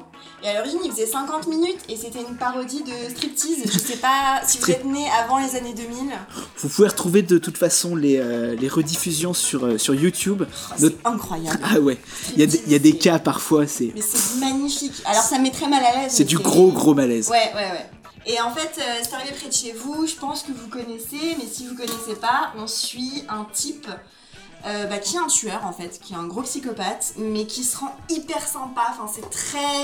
Alors, c'est super sympa pendant les 30 premières minutes, Mais c'est puis chiant. après ça devient. Non, mais alors, je pense que la version originale de 50 minutes devait être géniale. Et puis, il y a des répliques qui sont cultes. Ouais. Tu vois, il y a un barème quand tu laisses un corps, c'est-à-dire tu fais trois fois son poids, normalement un homme moyen, comme cette victime ici, c'est trois fois son poids. Mais sinon, par exemple, ça change, hein, tu vois, pour les enfants ou pour les nains, ça change. Pour un enfant, il est plus léger, un enfant, hein. C'est deux fois son poids. C'est quatre fois son poids. Comment? Non, non, parfois, par exemple, pour les nains, c'est une fois son poids, c'est beaucoup plus lourd, hein. Les os sont beaucoup plus lourds chez un nain, donc c'est une fois le poids. Une vieille dame, par exemple, ou un vieil homme, cinq fois le poids. Les os sont poreux déjà. Après, nous deux, on trouve ça très chiant. Mais voilà, c'était l'époque, c'était en 92. On n'a pas du tout les mêmes standards qu'aujourd'hui. Aujourd'hui, on a Internet. Genre, les plans, ils font deux secondes grand maximum dans les films. Alors que là, c'est. Puis si vous aimez l'humour noir euh, et la violence, enfin si vous prenez du plaisir ex- là-dedans, ah mais moi je sais que j'adore l'humour noir Oui, mais c'est- que c'est hyper sarcastique, vous allez forcément au moins kiffer les 30 premières minutes quoi. Ouais, voilà. Donc après, les points forts c'est que c'est en bon noir et blanc, que le film a peu vieilli, euh, le charme de l'accent belge, on en parle pas, enfin c'est... Ah, un peu, oui. Ah ah, hein, c'est incroyable. Et puis le, le jeu d'acteur de Benoît Poulvord qui est tellement jeune dedans, c'est Oui, très bizarre. on dirait un bébé. C'est vrai, et, et puis il joue vachement bien, et donc voilà. Et il joue vachement bien le débile, en fait. Enfin, Ouais. enfin pas le débile, mais le type qui est trop dans son truc et qui. C'est ouais, c'est comme dans euh, le film que tu m'as montré de euh, Jacob Van Dormel, le tout Nouveau Testament. Oui. Encore une fois, il joue un dégénéré et ça lui va très bien. Donc ah, en plus de ça, Le tout le Nouveau malaise- Testament, un très bon film. Ah oui, mais on- je pense qu'on en fera une chronique. Donc le malaise est très bien distillé. Bon, on va passer à un autre film. La stratégie de l'échec. Alors, est-ce que vous connaissez? Est-ce que vous connaissez? Mais c'est incroyable Qu'est-ce que c'est la stratégie d'échec Eh bien, est-ce que vous connaissez les nuls? Oui, vous connaissez forcément les nuls. Bon, les nuls, c'est Chantal Lobby, Alain Chabat et Dominique Farrugia. Ouais. Dominique Farrugia, c'est c'est celui-là. Quand je suis content, je vomis. Et là, je suis hyper content. Donc la stratégie d'échec, c'est un film sorti en 2001 en VHS, en cassette, C'est beau d'être né dans les années 80. réalisé par Dominique Farrugia, avec Dominique Farrugia, Maurice Barthélémy, Jean-Paul Rouve, Judith Elzheim et Cadmeral. Alors, si tu devais décrire ce film, comment tu le ferais? Parce que, Et, eh bien, c'est le parfait guide pour rater sa vie. ouais, dans le monde de l'entreprise. Oh, euh, oui, oui. C'est, euh, c'est, comment dire Il y a que des répliques cultes en fait. C'est, et puis c'est, un humour lancinant euh, qui, qui s'installe. Bah, c'est ça. En fait, c'est pas drôle en soi. Ouais. Et ça vous fait souffrir et c'est Ah, drôle au bout ah, d'un moment. C'est incroyable. La stratégie de l'échec, je pense que c'est à voir quand même. C'est mal filmé parce que ce film est un échec et c'est fait exprès. Mm. Ouais, ouais. C'est mal raconté parce que ce film est un échec Mhm. et c'est fait exprès. C'est les décors sont moches, les acteurs sont mauvais, mais tout est fait exprès. C'est incroyable, ouais. La stratégie de l'échec vous expliquera comment au mieux rater la vie dans l'entreprise.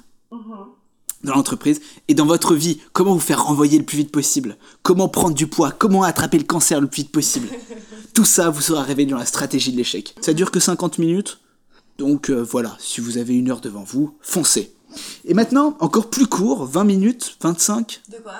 Seven Days in Ah Hell. non, je crois qu'il dure bien euh, une heure, hein, il me semble. On va, Alors- vous, on va vous passer un petit trailer pour vous donner une idée. The James pool match. Juice. It wasn't even a match, it was something else. It was nothing short of a miracle. It was the longest and arguably greatest game in tennis history.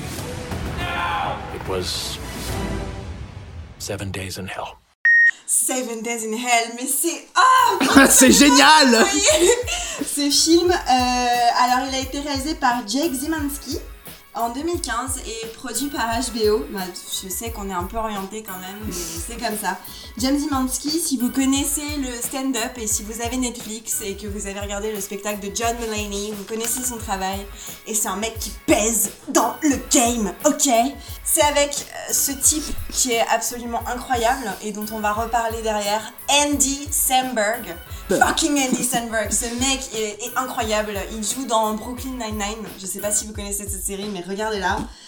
Et euh, si vous regardez Game of Thrones, ce que je suspecte, euh, avec Kit Harington.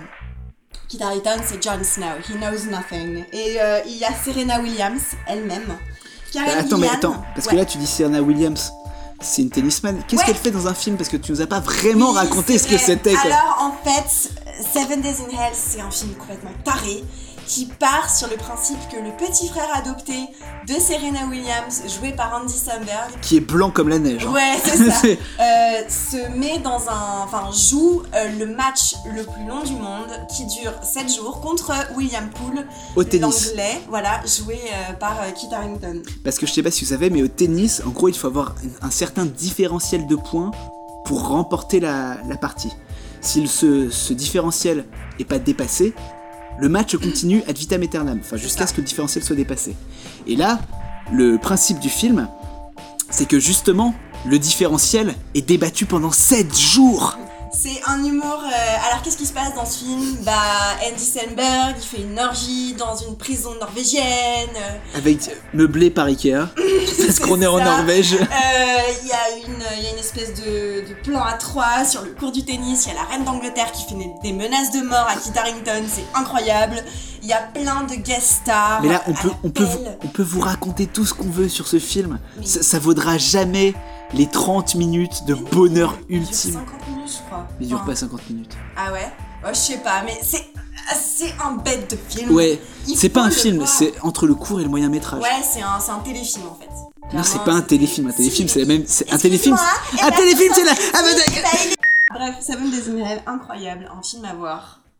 C'est c'est court, donc franchement, si vous avez un tout petit peu de temps devant vous, ça vous prendra pas autant d'énergie entre guillemets qu'un film. J'aurais pas de raison d'avoir la flemme pour ça. C'est tellement drôle. C'est si drôle. Toujours sur la même veine, avec le même Andy Samberg, je vous présente Never Stop Stopping, qui date de 2016, qui a été fait par Akiva Schaffer, John Matacone et écrit aussi par Andy Samberg. Donc tout cela, ils font partie euh, de la culture américaine de Saturday Night Live. Et ils font partie du groupe The Lonely Island. On, Donc, dirait, on dira le SNL. voilà, the euh, SNL, ouais, c'est ça. On leur doit des Saturday chansons euh, I fucked my aunt, euh, I just had sex ou Dick in a box avec Justin Timberlake. Il y a des putains de guest stars dans ce film. Euh, Pink, Snoop Dogg, Justin Timberlake, Mariah Carey, Usher, enfin tout ce que vous voulez.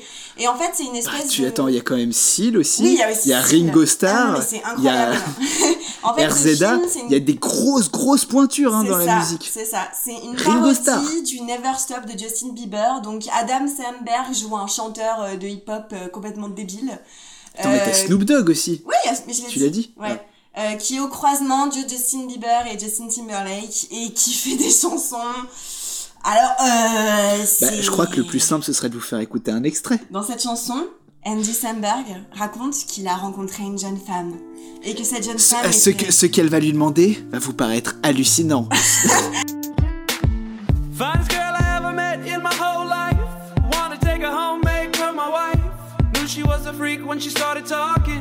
Finest girl I ever met in my whole life. Wanna take her home, make her my wife. Knew she was a freak when she started talking. She said, fuck me like we fucked Bin Laden. Ooh, that girl was a freak. She said she wanted me to fuck her harder than the military. Fuck Bin Laden. Fuck Bin Laden. Fuck Bin Laden. She wanted to fuck me harder than the U.S. government. Fuck Bin Laden. Uh, she was a freaky kind of girl, kept up on current events from all around the world. More specifically, Alors, euh, toujours hein, euh, sur le thème du documentaire, euh, une parodie de Justin Bieber. Les chansons, les autres chansons sont tout aussi drôles. Euh, on a une chanson sur euh, Mona Lisa, euh, You're an overrated piece of shit. I'm not gay. et enfin, regardez-le, allez kiffer de toute façon. Bah, si, vous aimez, si vous aimez l'humour à la South Park, Mm. c'est vraiment dans la même veine. Ou Brooklyn Nine-Nine ou euh, la SNL. hein, toute manière. Ouais, mais quand même, South Park, malgré tout, ça reste plus connu. On va revenir à du francophonique, à nos. Ah oui. Alors, il faut avoir un certain sens de la dérision pour accepter, pour, euh, pour apprécier le prochain documentaire qui s'appelle La recherche de la vérité par la critique de textes et de documents. Alors comme ça, ça peut, peut vous paraître complètement abscon. C'est un, c'est un, un documentaire de 5 minutes que vous pouvez trouver sur YouTube. C'est un documentaire où on peut voir Félix euh, Robert Foresson. Je sais pas si vous savez qui c'est, mais c'est un peu le type qui a inventé le bail selon lequel, ouais, les, la Shoah, les camps de concentration, tout ça, ça a pas vraiment existé, quoi. C'est vrai que c'est un peu des victimes, ces juifs, ils veulent, ils veulent faire genre. la. Bon, les- Et il a, il a soutenu tout ça par un travail universitaire complètement biaisé, une analyse photographique complètement naze. Ouais. Bon. C'est, complètement nauséabond, hein. là je te le dis avec le, le sourire, mais ce type soutient que, voilà, que la Shoah n'a pas eu lieu, que les juifs font, font leur pisseuse parce que euh, oh on s'est fait tuer, oh là là, euh, trop dommage. Putain, voilà, Il Je- ce mec. il est assez glauque. Comme ça je vous prends le truc pas vraiment fun, hein.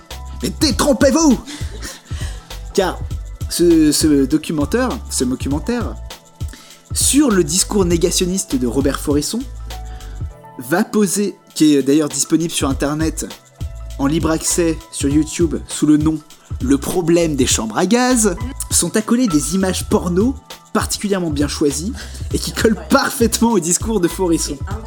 Le coup d'œil vaut complètement le détour. Par contre, assurez-vous d'être seul ou avec des personnes de confiance. Parce que personnellement, je l'ai regardé dans la bibliothèque universitaire en préparant cette émission et voir un gros trans enculer un mec sous le regard parfaitement hostile de la documentaliste, ça m'a donné quelques sueurs froides. Alors maintenant, je vais vous présenter. Bon, j'en enchaîne deux comme t'en as enchaîné deux. hein. Alors, le prochain s'appelle.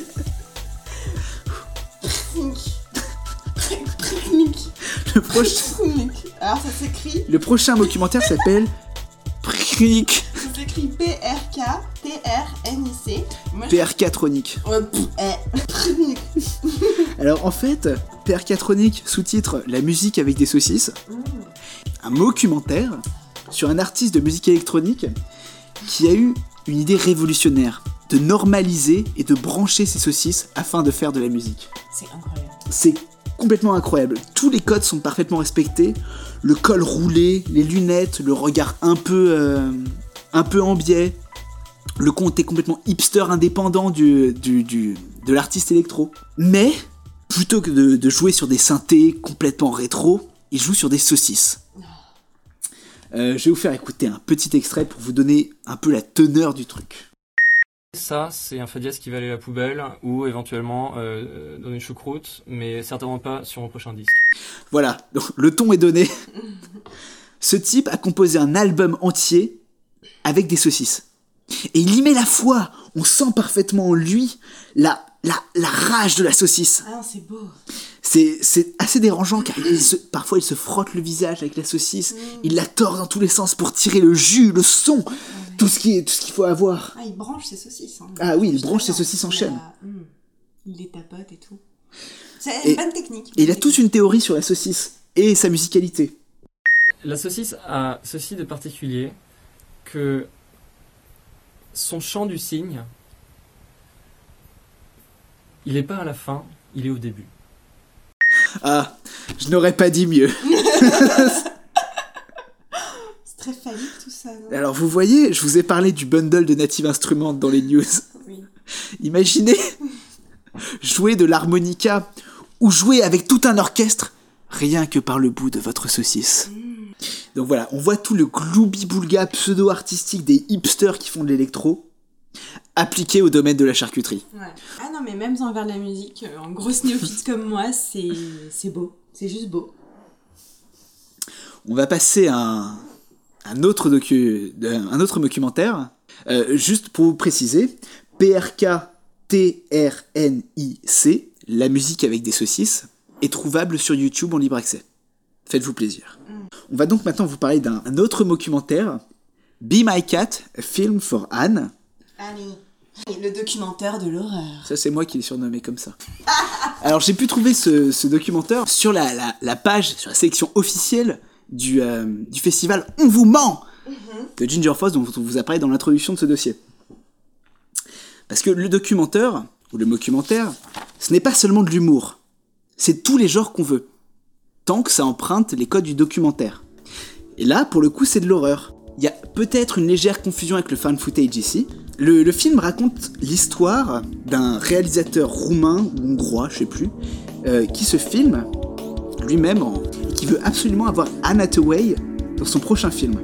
Et pour la convaincre, il va recruter trois actrices amateurs et les faire tourner dans son film, ébauche du rôle qu'il veut faire tourner à Anne Hathaway. Il est tellement exigeant, et pas exigeant en mode euh, genre euh, bien, exigeant en mode taré.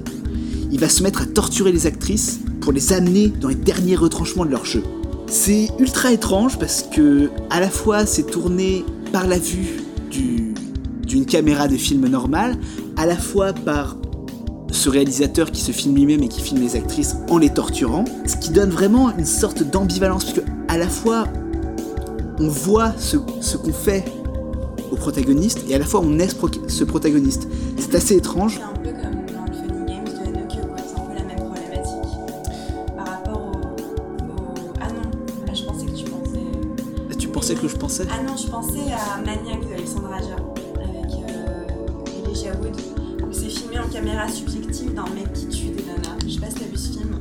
Et du coup, bah, comme t'es le tueur, tu participes à l'action et en même temps t'es spectateur quoi. Et ça me renvoyait aussi à Funny Games où tu assistes Ouais, à toutes complètement ces impuissant. choses-là, voilà, impuissant et frustré et non c'est c'est différent. Mais tu vois, dans Funny Games, encore, c'est un film et tu le vois, même si c'est filmé de manière assez crue, que ce soit la version US ou la version autrichienne, c'est filmé de manière assez crue, mais c'est quand même filmé. Mais du coup, Là, c'est vraiment ouais, du premier degré, ça quoi. Il n'y a, a pas de mise en euh, forme. Excuse-moi, ça soulève vraiment la, la question de est-ce que le fan footage, ça peut être euh, vu comme euh, du documentaire, du documentaire. C'est très intéressant cette question parce que, enfin, on va en parler dans la, dans la discussion, mais moi, ce que tu dis, ça me fait penser à, je sais pas si t'as vu celui qui s'appelle euh, Megan is Missing. Non, ça ne dit rien en du fait, tout. c'est euh, l'enlèvement d'une gamine, typiquement. Euh, et c'est fait en fan footage avec euh, plein de choses, euh, plein de, de vidéos de, de elle-même, de ses conversions Skype avec sa copine, etc. Et t'as l'impression que c'est. Enfin voilà, c'est. Quelle est la limite dans l'horreur? Est-ce qu'on peut considérer l'horreur comme du documentaire Enfin voilà, c'est une bonne, une bonne question. D'accord. Bon. Tu sais où on en est là On en est là. on Tu est sais où on en est On va passer au dernier documentaire Voilà. qu'on va vous présenter. Le film de votre life Ah, je crois qu'on peut au moins dire ça. Oui. Donc je vais vous passer la bande-annonce. Il y avait des inserts euh, écrits, je vous ai fait à la Je voix. tiens à souligner que Coupin va passer la bande-annonce en français, donc c'est très bien. C'est doublé par notamment Alexandre Astier. Bah. Mais en puriste de la VO, le petit accent néo-zélandais, Je- la voix des acteurs, c'est mm, délicieux. Je vous parlerai de la VF qui vaut aussi le détour. Oui, mais c'est pas pareil. Oui, mais moi je suis français, madame En 2015, une équipe de documentaires a infiltré une société ultra secrète. Toutes les images sont des scènes réelles, tournées sans trucage. J'appelle les flics Voici leur histoire. Donc quand l'aspirateur est en face de ton nom, c'est que c'est ton année pour passer l'aspirateur, tu vois? Tu es un mec cool, mais tu ne fais pas ta part des corvées, voilà. Si vous mettez quatre vampires dans une même maison, il y aura forcément un moment où ça va partir en cacahuète. Emmerich est un peu du genre pinailleur. C'était un dandy du 18e siècle. Regardez, il y a une tasse fantôme. Geoffroy, lui, a tendance à être un petit peu pervers. Bienvenue dans mon espace torture. Miguel, par contre, c'est vraiment le bad boy du groupe. On aime bien boire le sang des vierges parce que. parce que c'est cool. Le problème, c'est que depuis une centaine d'années, c'est devenu compliqué de rentrer dans les boîtes de nuit. Ça va les PD Non, c'est pas une soirée déguisée. Les gens ont souvent une fausse image des vampires, alors qu'en fait, euh, on est comme tout le monde. Voilà. Alors, Alors, que, que- que peut-on dire Alors, Vampire en toute intimité, Ou- What We Do in the Shadows, en VO. Euh, est un film qui date de 2014. C'est ça. Qui a été coécrit par euh, Taika Waititi et Jermaine Clément. Qui sont ces mecs-là Jermaine. Jermaine. Alors Taika Waititi, vous allez entendre parler de lui parce qu'il va réaliser euh, le prochain Thor. C'est très bizarre parce que ça ne va pas du tout avec tout ce qu'il a fait auparavant. Non mais on s'en fout, il se fait des putes Ouais, et de l'argent. fait- ouais, alors c'est du coup un documentaire, un documentaire qui suit le quotidien de trois vampires en colocation. Quatre vampires. Euh, oui, c'est vrai, c'est vrai. Alors, euh, le plus vieux, donc le vampire à la Nosferatu, Peter.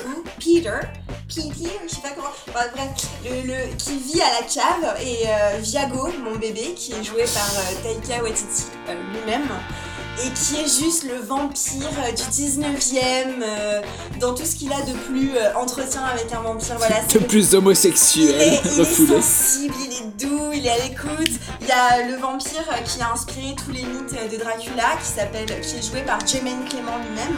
Alors je vais juste faire une petite, euh, un petit- une petite parenthèse sur Jermaine Clément. Vous connaissez, si vous êtes familier avec Flight of the Concorde. Euh, c'est euh, une série qui suit euh,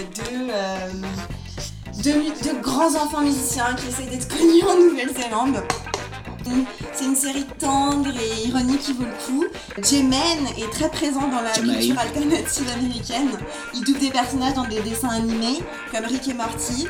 Euh, il a joué dans un film de Jared S. Jared. a- Jared S, euh, c'est le, Le, le film dans lequel il a joué s'appelle Gentleman Broncos. Broncos, mais c'est pas le meilleur de Jared S. Ouais, mais qu'on vous conseille si vous aimez la science-fiction des années 70. Ouais, c'est incroyable. Et le film le plus connu de Jared S, c'est euh, Napoléon Dynamite. On en parlera parce que Ah oui, obligatoire. d'en parler. C'est absolument incroyable. Et Jermaine Clément, pardon, a fait une apparition dans Inside Amy Schumer, dont j'ai déjà parlé, mais dont je parlerai mieux. Donc, euh, voilà, le personnage joué par Jermaine Clément, c'est euh, le Dracula, The Poker, euh, l'empaleur. Il a sa salle de torture, il y a Deacon qui a été un vampire nazi, et il y a tellement d'humour, c'est tellement bien vu, les personnages sont attachants, c'est... Enfin, pour moi, c'est l'aboutissement du cinéma. C'est... Je, peux voir ce film 100 fois d'affilée et toujours prendre autant mon pied. Les dialogues sont absurdes mais en même temps drôles. Et pour moi, c'est enfin, l'aboutissement du documentaire. Il n'y a rien de, de mieux que ça, quoi. C'est... Ah, tout est parfait, tout est parfait dans ce film, il faut le voir C'est vrai qu'il faut le voir. Moi, j'aimerais juste vous faire un petit, un petit aparté sur la VF. Mm. Parce que même si l'autre est une nazie de l'anglais, L'autre, là, l'autre, ce- truc avec un vagin là. humanoïde. La féministe, là. La féminazie, là. Moi, j'aimerais juste vous faire un petit aparté sur la VF qui a été faite par Nicolas et Bruno, aidés d'Alexandre Astier. Donc, franchement, pas des petites pointures. Alexandre Astier, je ne vous le présente même pas. Mais Nicolas et Bruno, c'est ceux qui ont réalisé, par exemple, pour Canal dans les années 90, Message à caractère informatif. C'était vraiment très intéressant. Et vous savez quoi? Ce matin, j'ai vraiment la niaque. J'ai la pêche. Comme pourquoi. Peut-être parce qu'au fond de moi, je suis un winner. Par exemple, cet été au ping-pong, j'ai remarqué que j'aimais bien être number one. Ici, à la Cogip, c'est comme au ping-pong. Sauf que les balles sont des dollars et que les raquettes sont des dossiers. Ou encore euh, Gloire, Amour et débat d'idées, qui euh, qui est une série en fait qui, comme message à caractère informatif, reprend des vidéos, que ce soit des telenovelas ou des cassettes d'entreprise des années 80, et fait des doublages par-dessus de manière complètement hilarante. Et si vous avez 50 minutes devant vous, je ne peux que vous conseiller leur dernier film, qui, qui a une sortie un peu confidentielle pour les parisiano-parisiens. Ouais, ouais, c'est super chiant. Hipster au hipster. Ça va souffrance dans ta voix. Donc, laisse-moi terminer cette chronique. J'irai au bout de cette chronique.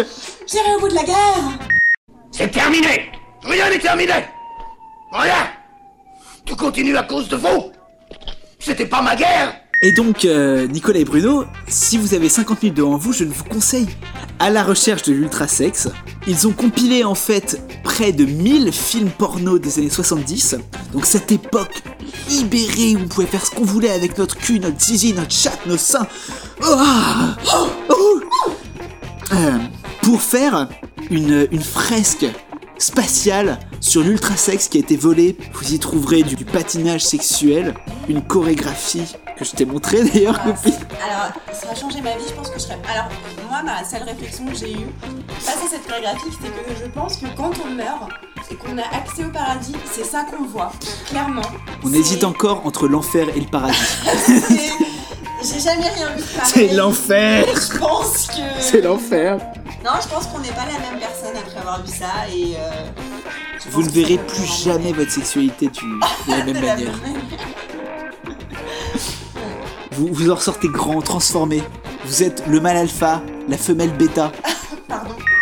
Le sperme, c'est le ciment du couple. Entre le dossier et la discussion, c'est l'heure de l'interlude de copine.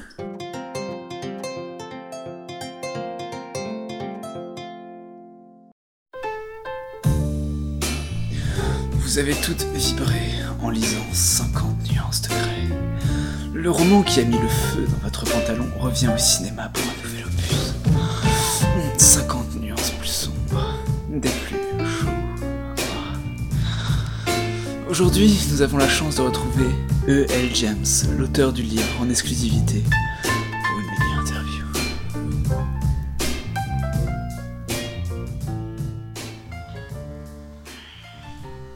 E.L. James, E.L. James, merci de nous accorder cette interview. De rien.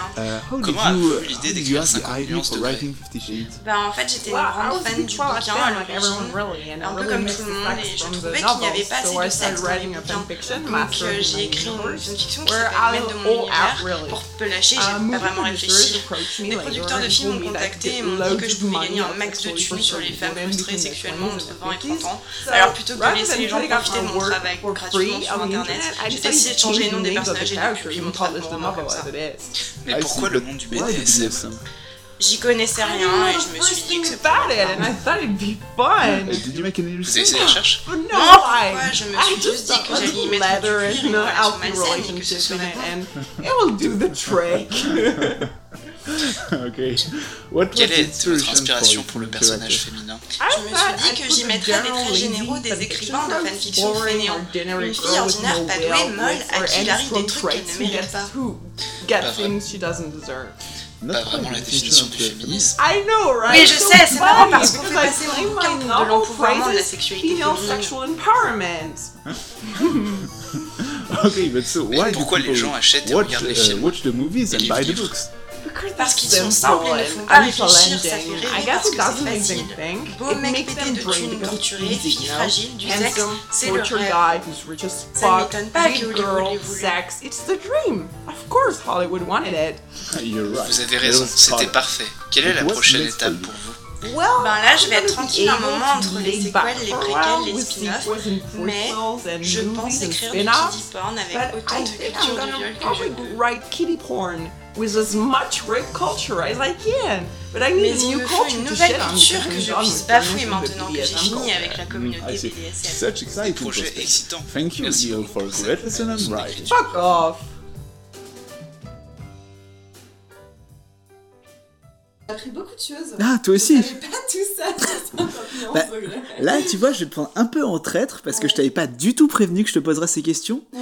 Mais pourquoi t'as fait ça? Non, Alors, attends, c'est incroyable. mais pour- pourquoi tant de haine envers Fifty Shades of Grey? Explique-nous. Cette question est tellement large. Parce Réponds-y. que, euh, parce que déjà, je trouve qu'il y a un gros problème avec Twilight. Euh, déjà, Ah. moi, je suis tombée dans le piège de Twilight en fait. Parce que c'est sorti pile à l'époque où j'avais genre 16-17 ans. Et euh, c'est l'époque où t'es trop en mode Ah, sexualité. Et puis j'ai toujours, enfin, je sais pas si ça sent, mais j'ai toujours eu cette euh, attirance vers le mythe du vampire. Et en fait, c'est quelque chose dont je me suis rendu compte Oh, au fur et à mesure, c'est que les Twilight, c'est hyper malsain. Euh, C'est-à-dire Twilight que Twilight, Ah. il y a une putain de, y a- ça va pas du tout euh, parce que c'est vraiment la relation malsaine, codépendante par, euh, par excellence. Et euh, quand il y a eu l'explosion de 50 nuances de grès euh, autour d'un roman érotique, euh, Mais c'est les- un beau roman. Pardon? C'est une belle histoire. C'est une romance Je pense que les femmes peuvent vivre leur sexualité et doivent la vivre pas dans des termes de codépendance, euh, de comme euh, 50 nuances de le montre, c'est-à-dire que oui, alors euh, il est riche, mais c'est complètement un gros psychopathe. Et euh, il y avait un truc qui m'avait beaucoup plu, c'était un tableau qui montrait la différence entre le personnage joué par Anthony Hopkins dans euh, Le Silence des agneaux et Christian Grey. Et il faisait la, comparaison. Et en fait, tu te rendais compte que Christian Grey était beaucoup plus psychopathe parce que euh, Hannibal Lecter respecte 100 fois plus Clarisse que. euh, je sais pas si elle s'appelle Clarisse, je crois qu'elle s'appelle Clarisse. Que euh, Christian Grey ne respecte Anastasia Steele. Donc il y a beaucoup de choses qui vont mal. C'est que ça donne une mauvaise image de la fanfiction. D'une part, ça donne une mauvaise image de la communauté BDSM. Parce que euh, quand j'en parle autour de moi, les gens sont pas trop au courant. Ils sont en mode euh, non mais vas-y, le BDSM c'est trop malsain. Alors que je trouve qu'il y a des choses. Bah, D'ailleurs, sur le BDSM, on fera sûrement une émission avec une amie à moi qui est très dans cette communauté, qui pourra nous en parler de manière beaucoup plus sûre que toi et moi qui sont Oui, bien Ils sûr. sont pas foncièrement sont dans- pas partis, c'est sûr. Voilà. Mais il y a des choses qui me plaisent dans la communauté BDSM, c'est la communication et le respect vraiment de l'autre et qui sont obligées, qui sont inhérentes au BDSM, c'est qu'on fait des choses qui vont dépasser les limites de la sexualité et il faut qu'il y ait cette communication. Et E.L. James, elle est arrivée, elle a chié dessus. E.L. James, l'auteur de de Fifty 50 Shades of. Grey. Et voilà, c'est que Twilight, c'est une mauvaise image du couple et de la sexualité à des jeunes filles euh, adolescentes qui vont s'identifier au personnage. Et c'est des choses que je vois beaucoup dans la société, c'est que euh, elles vont se mettre dans une relation où le mec va complètement les contrôler. euh, et comme Edouard le fait par rapport à Bella, où il va les espionner, les stalker, toujours être au courant de ce qu'elles font, contrôler chacun de leurs mouvements, et c'est ce qui se passe dans 50 nuances de Grey, et il y a beaucoup de choses qui vont mal, et c'est pour ça que j'ai décidé de faire un documentaire radiophonique là-dessus, parce que euh, je pense qu'on en parle dans des termes de c'est mal écrit, et puis euh, c'est pas sexy. Bah ouais, ah, vraiment, c'est, je l'ai lu en anglais à l'époque, en... je l'avais téléchargé en PDF parce qu'on en parlait, sur Tumblr évidemment. C'était Euh, quel ministre qui avait lu à la, à la télé les extraits de of Grey? J'en sais pas. Du tout. Ça devait, enfin si c'était le ministre, ça devait être la Najat Vallaud-Belkacem. C'était un peu glauque. Oui, tu m'étonnes. Non C'était Martine Aubry C'était Martine Aubry qui disait des ex- Eh, du sexe sur du sexe, ça donne de l'ultra sexe. Martine Aubry plus Fifty Shades of Grey.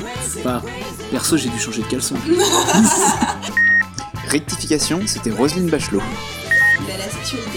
Qui me tiennent beaucoup à cœur. Qui nous tient beaucoup à cœur. Je pense je pense qu'il va y avoir plusieurs émissions sur cette page. Et, euh, et euh, je pense que voilà, c'est plus facile pour, euh, pour les hommes, en sexualité de manière générale. Et du coup, quand on rend la tâche plus difficile, je suis désolée, mais je passe pour la féminazie, c'est horrible quoi. Et bah ça m'énerve et ça me, c'est pour ça. Mais si vous n'êtes pas d'accord avec moi, bah on en parle. Euh, bah c'est la discussion maintenant.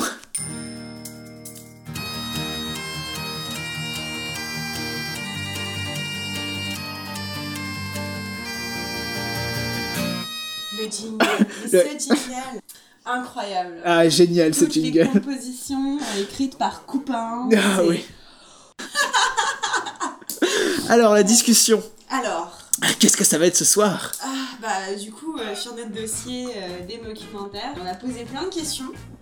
Et notre but, Ben, on n'a c'est pas donné de réponse. Non, voilà, notre but, c'est voilà, de discuter, de d'agrémenter. C'est beau de faire une description euh, des documentaires, mais si on réfléchit pas dessus. Alors déjà, On est des universitaires après tout. Parce que là, on, on a parlé du document, du euh, documentaire. Mais est-ce qu'on peut extraire un but du documentaire? Bah, ça dépend euh, de. Pour moi, ça dépend du, du genre dans lequel il s'inscrit. C'est-à-dire Bah, par exemple, que pour euh, Never Stop Stopping ou Seven Days in Hell, Le genre est Donc, typiquement le, les le documentaire sur le sur la pop star Ouais. ou sur le tennis. Voilà, c'est ça. Pour moi, le but de ces mecs-là, c'était d'amuser, c'était d'être un peu subversif, parce que c'est quand même HBO qui s'en occupe. Alors que. euh, alors, est-ce que dans le documentaire, il y a toujours cette volonté de faire rire Bah, non, on a vu avec euh, le, euh, le, le film A Film for Anne, Annie, que ça pouvait faire quand même super peur. Ouais, parce que si c'est du fan footage. Là aussi, oui, c'est du fun footage, mais je peux parfaitement imaginer un documentaire qui serait tourné selon les. pas selon les normes du fun footage, mais qui me ficherait les miquettes quand même. Mais en fait, qu'est-ce qui. Mais il y a d'autres. différencie un Non. documentaire d'un. On a, on a- Quoi Mais D'un fan footage à ce moment-là. Parce que tu Ah. parles de Cat for Annie, du mec euh, roumain là qui veut faire jouer Anna Tawai. Qu'est-ce qui fait que c'est un documentaire pour toi? Bah, c'est que le truc est, tour- est- est tourné selon un principe dialectique. Bon, ça fait très universitaire tout de suite comme terme, Ouais. mais c'est que on a envie de. Il y a un discours qui est développé, ce discours va vers un but et est mis en forme. Le discours, c'est euh, Le discours, c'est la folie du gars en fait. Ouais. Et le but, c'est que la nana. Du coup, le but, c'est quoi? Est-ce que c'est que Anna Tawai tourne pour lui? Ça, c'est le but au Est-ce départ. que ce roumain.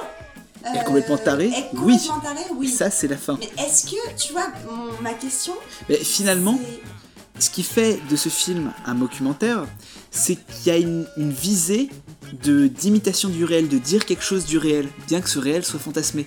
Donc en fait, ça veut dire qu'il a pas vraiment torturé ses nanas. euh, Bah, heureusement, non. Mais euh, Je sais pas, ouais, j'ai vu la bande-annonce et j'étais juste trop mal à l'aise et je, je me disais, mais qu'est-ce que c'est que ce truc C'est compliqué quoi. voilà. Est-ce qu'on. Mais là, tu vois, le but de ce, de ce documentaire-là, c'est justement ça, de produire ce malaise, de te mettre mal à l'aise. Parce que c'est pas un documentaire qui veut, un documentaire qui veut te faire rire. C'est un Ouais. documentaire qui utilise les codes du documentaire comme, euh, pour donner de la vérité à son propos et te faire ainsi peur, te mettre mal à l'aise. Un peu comme c'est arrivé près de chez vous, qui initialement, il fait rire, puis vraiment ça t'amuse plus du tout. Bah ouais. T'es mal à l'aise. C'était- le, le pire, c'est que dans cet arrivé près de chez vous, plus le personnage se dévoile, plus tu le comprends et tu comprends ce qui le motive. Et c'est pas, Je sais pas. c'est pas que tu, tu comprends pourquoi il tue, mais ça te Non. semble pas Parce hallucinatoire. fait, c'est ça qui est bizarre avec ce personnage, c'est qu'il est attachant. Parce qu'en fait, il a des relations avec d'autres personnages qui sont affectives. Après, je me demandais, je sais pas si t'as vu ce film canadien qui s'appelle Grave Encounters et qui, qui est en fan footage. Tu sais, sur les mecs qui font des, des, des émissions où ils chassent des fantômes. Tu vois? Ouais. et ils vont dans des endroits supposément euh, hantés. Et ils enregistrent les ondes et après ils enregistrent les phénomènes paranormaux. Et Grave Encounters, c'est un fun footage d'horreur, mais qui reprend du coup. Parce que euh, ces, ces émissions sur les chasseurs de fantômes, c'est des documentaires. Parce qu'elles se présentent comme un documentaire sur des chasseurs de fantômes. Et c'est ça que je trouve intéressant, c'est que tu as vraiment une mise en abîme de à la base c'est un documentaire et puis on va, on va, on va sortir le jus et en sortir quelque chose d'horrifique qui fait peur, tu vois. Mhm. Et là en fait du coup on a organisé ça en deux grosses voix. La voix qui fait flipper avec le romain et avec Star près de chez vous Ouais. et la voix de l'humour. Mais est-ce qu'il y a d'autres voix possibles? Oui, il y en a une autre. Ouais. Enfin, moi j'en vois principalement une autre. C'est la, la politique. Mais la politique pas au sens euh, Sarkozy, Balkany et compagnie. La politique au Pas la sens euh, politique française. entre guillemets noble. Par exemple, on peut prendre comme exemple District 9 de Neil Blomkamp, qui Ouais. n'est pas un très bon film, je pense qu'on peut le dire. Alors- Mais il y a aussi Punishment Park, Ah, que toi tu oui. détestes par contre. Alors non. Mais moi j'aime Je l'ai beaucoup. pas vu dans les bonnes conditions. C'est-à-dire que je suis Bah passée attends, devant. d'abord il faut raconter ce que c'est Punishment Park. vas-y. Punishment Park, en fait, c'est les ados américains, ados ou plus vieux, les ados américains marginaux ou plus vieux sont envoyés dans un genre de camp en plein milieu du désert où ils sont reçus par une quinzaine de barbouzes qui vont leur faire un parcours du combattant sur 15 jours, qui vont leur apprendre à kiffer l'Amérique, à kiffer faire, à kiffer souffrir, à kiffer se battre pour la veuve et l'orphelin. Tout ça selon des valeurs, des valeurs de bonhomme, des valeurs de Marines. Et donc ces, ces jeunes, ils vont être repris par l'organisation carcérale américaine, dans un genre de camp de concentration pour redevenir normal. Bon, ça fait longtemps que je l'ai vu, c'est pareil, mais on peut voir dans ce, dans ce documentaire une dénonciation complète de, déjà, la fonction carcérale dans les sociétés occidentales. C'est Michel Foucault qui a beaucoup écrit là-dessus, comme la prison comme une régulation de la, marginalité. Après, moi, je suis pas du tout contre la régulation de la marginalité si elle fait du mal aux autres. Mais là, dans Punishment Park, on montre les abus, justement, de cette régula- régularisation de la marginalité. On a des, adolescents et des, des gens un peu plus vieux, des adolescents ou des racisés d'ailleurs, des arabes ou des noirs, qui vont se faire complètement taper sur les doigts jusqu'à ce qu'ils soient le parfait américain. Est-ce qu'on peut parler de Michael Moore aussi Parce que moi j'ai jamais vu un seul de ses films. Michael Moore. Mais ce mec, euh, parce que apparemment son dernier film, je sais pas si on What to. Invade Next Ouais, t'en entendu Qui parler vient de sortir au cinéma, C'est ouais. Justement, c'est sur France Culture, je crois que j'en ai entendu parler dans le mais je suis Oh, pas si. France Culture faisait des bons trucs. Ouais, euh, ça va, hein, euh, ils font mieux que euh, Ils sur font mieux. en tout cas. hein. Ils font mieux que nous. Ouais. Bref, euh, non, mais en fait, non, je, sais- je sais plus qui en parlait en des termes, mais il disait que il prenait tout ce qu'il y avait de bien en Europe et qu'il faisait un gros coup de coude aux Américains à base de euh, pourquoi nous on fait pas comme ça en fait? Pourquoi? Alors voilà, il prenait ce qu'il y avait de bien en France, ce qu'il y avait de bien en, en en Allemagne, en Norvège, etc. Les casques à pointe c'est ça. Et euh, après, je... il faudrait vraiment que j'en vois un de Michael Moore parce que je pense que c'est quelque chose qui manque à ma culture, mais j'ai- toujours eu ces a priori de toutes ces personnes qui ont fait Ah, Michael Moore c'est un connard, tu vois. Mais un peu comme on dit, euh, les féministes c'est des grosses putes, tu vois. Donc, du coup, je Ouais, mais non. Pas. Ouais. Il- Il faut être plus. plus. Avoir Par plus exemple, de nuances dans le discours. problème avec Bullying for Columbine Bah, c'est c'est comme pour les féministes, il faut avoir plus de nuances dans le discours. Oui, mais. Michael Moore, ouais. il se propose de faire des documents. Enfin, il dit qu'il fait des documentaires. Mm. Après, ce qu'il raconte dans ses documentaires, je suis documentaire entre guillemets, je suis parfaitement d'accord avec ce qu'il raconte. Il va, il va raconter des trucs de quand même de sacrés marxistes, Ouais. D'altermondialistes, de ouais les banques elles ont trop de pouvoir, nanana. Ce avec quoi je suis parfaitement d'accord. Mais c'est extrêmement malhonnête la, la démarche de Michael Moore. Pourquoi? Bah, par exemple, dans un documentaire, est-ce que tu trouves ça logique de trouver euh, au générique des, des motions de acteurs, script, scénario, D'accord, ouais. voilà, hein Là, c'est dans le générique de Bullying for Columbine. Des, des- des investigations plus profondes ont ensuite révélé que les soi-disant banquiers et compagnie qui jouaient dans ces films étaient souvent ses meilleurs potes du moment. C'est ça vraiment aussi la. la- C'est vrai que moi je débarque par rapport à Michael Ouais. Moore. Euh, C'est ça aussi la, la grosse polémique autour de ce type-là, quoi. C'est que euh, il, engageait ses potes pour Ouais. euh, jouer dans ses films. Bah, et surtout qu'il, finalement, même s'il raconte des idées avec lesquelles je suis, enfin, il, défend des idées avec lesquelles je suis d'accord, on est d'accord, je pense. il, il vra- vraiment, t'as l'impression d'entendre un môme de 16 ans qui sort du lycée, qui a lu un texte de Marx. Ouais. Vas-y, mais va niquer ta mère. D'accord. Ouais. Bon bah ouais. Bon, je suis violent, hein, mais c'est bien d'être, de penser et tout. Il faut aller plus loin que ça. Ça, c'est pas un symptôme de notre société, le vrai. le Mais non, mais Du- enfin, le- Mais tu vois, est-ce que- la semi-transparence de. Bah, c'est ça. Est-ce qu'on peut, est-ce qu'on peut considérer que Michael Moore fait des documentaires malgré lui? J'en sais rien parce que j'ai pas vu ces films. Bah- et du coup, il y a une grosse lacune. Bah tu vois, bah, après là je vais parler tout seul, mais je pense que finalement, fondamentalement, ce qui différencie le documentaire du mockumentaire, Mm. ce serait finalement l'honnêteté intellectuelle. Ouais, c'est de dire, je suis en train de faire de la merde. D'accord. Bah, de la merde ou quelque chose qui est Non, complètement pas je suis en rationnel. train de dire n'importe quoi. Ouais, voilà. Mais toi et moi, on est d'accord. Je t'ai mis au courant. Voilà. Que ce que je faisais, c'était faux. Alors que c'est vrai qu'il y a aussi cette instrumentalisation des images et de manière générale euh, de, des interviews, de tous les codes du documentaire pour amener, enfin pour manipuler aussi. Mm. C'est ça aussi le problème des médias. Et c'est vrai que Michael Moore n'est pas honnête. On lui a beaucoup reproché. Est-ce que, est-ce que peut-être, peut-être qu'il a changé? Peut-être Bah, qu'avec son dernier film. j'ai vu son dernier film. Alors, ouais. Non.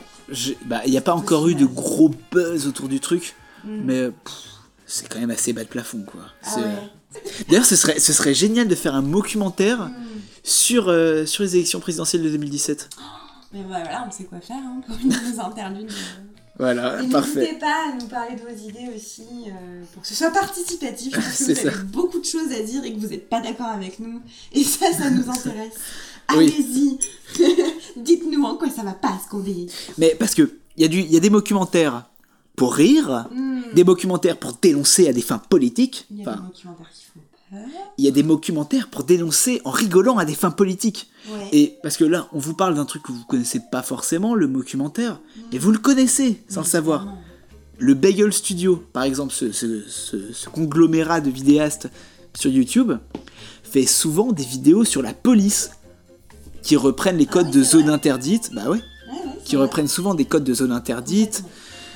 De, bah, de, tous les, de toutes les émissions putassières qu'on peut trouver sur M6. Bah attends, Oui, c'est un peu, c'est comme Mais, très racoleur quoi Ah, mais bien sûr. évidemment. qu'on peut trouver sur M6 et compagnie, pour complètement dépeindre les flics comme des gros alcoolos incompétents et les, euh, et les Kaira. Ils sont dans les, voilà, le code à la The Office, à la What We Do in the Shadows, à la, euh, bon bah voilà, on va faire des- une interview, euh, et puis après on va filmer Mm. des scènes en classe, etc. Non, c'est- bien vu. Mais après, ça c'est la culture internet. La culture internet, tu regardes tous les artistes, par exemple électro, qui, sont, qui se développent aujourd'hui, Mm. et hier, hein, c'est pas nouveau, Mhm. mais t'as pas entre guillemets de création de nouveau. T'as des réutilisations de codes, de, de samples. Genre un, un artiste électro aujourd'hui inventer mes samples. Mais non, il y a le jazz des années 30, pourquoi je me ferais chier? Bah oui, mais c'est un peu le problème avec notre société, c'est qu'on est arrivé à un point où Bah, pense pas un que problème. tous les artistes euh, d'aujourd'hui se disent euh, à quoi ça sert que je fasse quoi que ce soit de nouveau parce que ça a été traité avant? Et il y a aussi une possibilité de réutiliser le passé. Tu le vois clairement avec De le de- réactualiser. Non mais enfin la paresse. Mais moi c'est ça qui m'énerve Ouais, aussi. moi j'ai du mal à- avec ces termes-là de paresse Ah, aujourd'hui. Excuse-moi, mais quand tu vois euh, le nombre d'Avengers et le nombre de séries dérivées euh, des Avengers, t'as Agent Carter, t'as Shield, t'as The Flash, t'as. Enfin, Il paraît que The Flash c'est une bonne série. D'accord, ok, je vois. t'as Je regarde pas etc. séries. Euh, C'est vraiment une paresse, mais le problème avec ça, c'est que. Et c'est le problème que j'ai avec Game of Thrones, c'est que c'est une paresse qui dépend de ses spectateurs. C'est que les spectateurs ont développé une paresse par rapport à ce qu'ils consomment. C'est-à-dire qu'ils s'attendent à avoir le même héros qui a eu les mêmes problèmes avec le même type de méchant et toujours, toujours tout est préécrit. Je veux dire, Batman vs Superman, tu sais comment Je l'ai ça pas va se vu. passer. Est-ce qu'on peut considérer que le documentaire finalement est plus réel que le documentaire? Je sais pas, je sais pas pourquoi tu penses ça en fait. Bah, parce que en fait, tu vois, dans, dans le documentaire, si on considère le réel comme un tout, dans le documentaire, on prend qu'une partie de ce tout. Et on le tourne d'une certaine manière, par le montage, par les, la musique qu'on va mettre derrière. On va pas avoir du tout une visée objective du réel. On va avoir une visée arbitraire et partielle. Tandis que dans le documentaire, finalement, bien que la vision soit aussi partielle, vu qu'on crée un monde complètement arbitraire, on crée une réalité qui est complète dans un certain sens. Bah, en, en fait, je pense On montre tout ce qui est important à connaître de cette réalité. C'est aussi une notion de critiquabilité. C'est que le documentaire se met dans une position de fausseté. Donc euh, c'est plus facile pour un documentaire de se présenter et de dire allez-y, critiquez-moi. Alors qu'un documentaire se pose comme une espèce d'autorité. Euh, par exemple, tous les documentaires sur euh, l'alimentation, on va pas opposer deux points de vue dans ces- à l'intérieur, dans la diégèse de ces documentaires-là. Alors que le documentaire, il se pose en mode vas-y, on dit n'importe quoi, donc tu peux me critiquer, mais au fond, ils sont à prendre plus au sérieux que ça. Tu vois ce que je veux dire ou pas?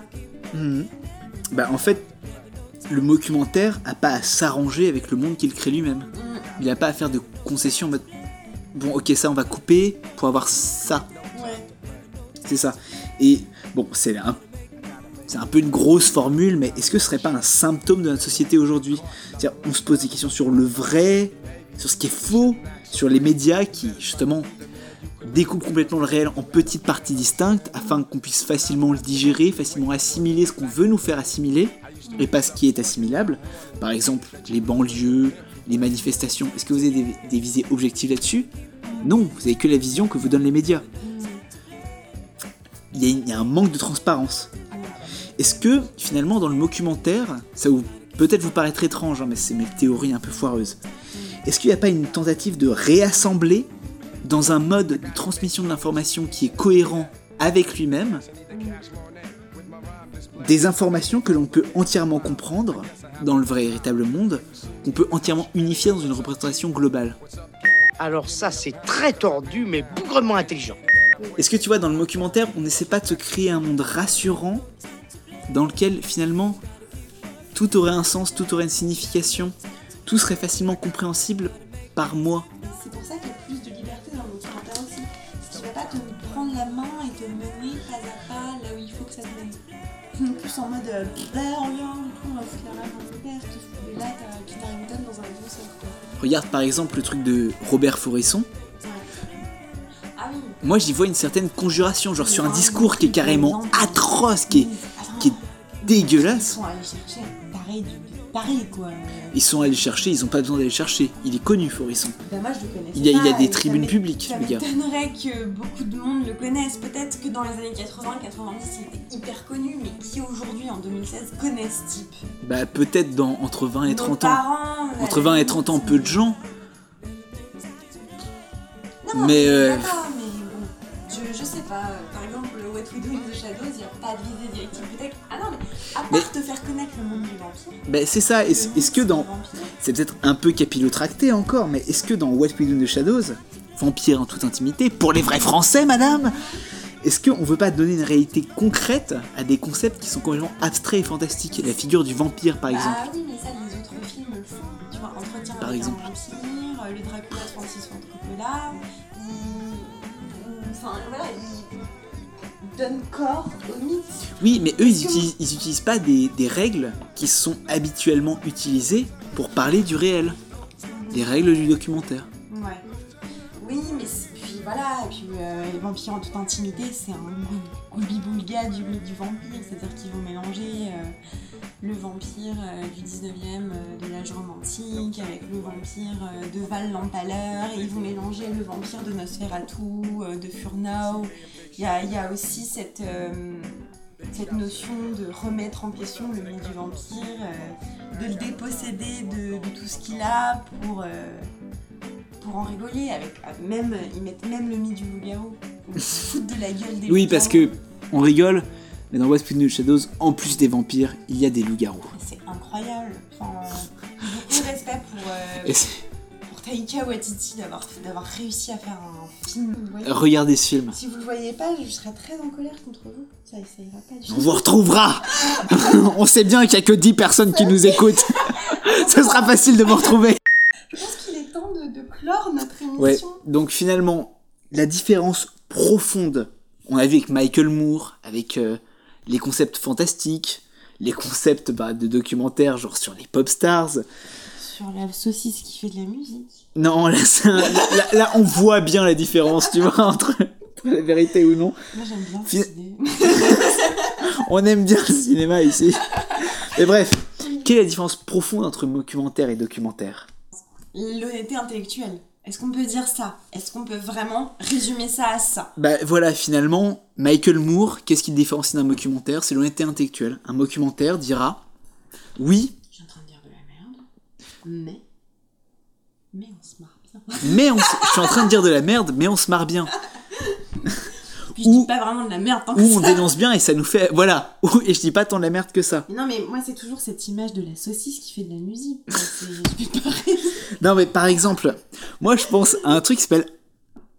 Euh, comment ça s'appelle ce- cette série de documentaires sur les anciens astronautes là? Oh mon dieu, c'est ça. Ancient Aliens Est-ce qu'on peut, con- peut considérer que c'est un documentaire? Non bah Bah, si, bah non, parce ça que. reprend les codes Non, de parce que si on prend notre, notre, notre schéma de, de distinction entre documentaire et documentaire, il n'y a aucune honnêteté intellectuelle. Non. En aucun cas, ils disent oui, on rigole, on se fout de votre gueule et c'est complètement honnête. Mm. Non, là c'est profondément malhonnête. Mm. Et c'est vraiment ça qui différencie pour moi le documentaire du documentaire. C'est pas mal. Je trouve que c'est pas mal. On a bien avancé. On en a. Enfin, je pense que voilà, on a avancé énormément sur euh, ce genre à part du cinéma. en Euh, tout cas, merci et du, cinéma ou pas du cinéma, parce qu'il y, y a du oui. DTV, direct to vidéo. Oui, ou, il y a euh, beaucoup de choses de, de la vidéo YouTube. Merci de nous avoir écoutés. Si vous avez tenu jusqu'ici, félicitations. Félicitations, parce que ça doit être dur. C'est notre première émission, donc euh, ça sera mieux par la suite, on espère. On aura des invités. On a décidé de faire une émission très vanilla, voilà, que nous deux, que coupins. Coupin et Euh, coupine. Voilà, et, euh, et puis on vous retrouve, on a plein de thèmes en tête. Ah, des On a- tonnes. On a plein de choses à vous dire, on espère que ça vous intéresse. On vous fait des énormes bisous dans, l'endroit, dans, dans des endroits chauds. Et on vous retrouve dans pas longtemps pour parler de séries animées de Cartoon Network de ces dernières années. Allez, salut les connards On se démerde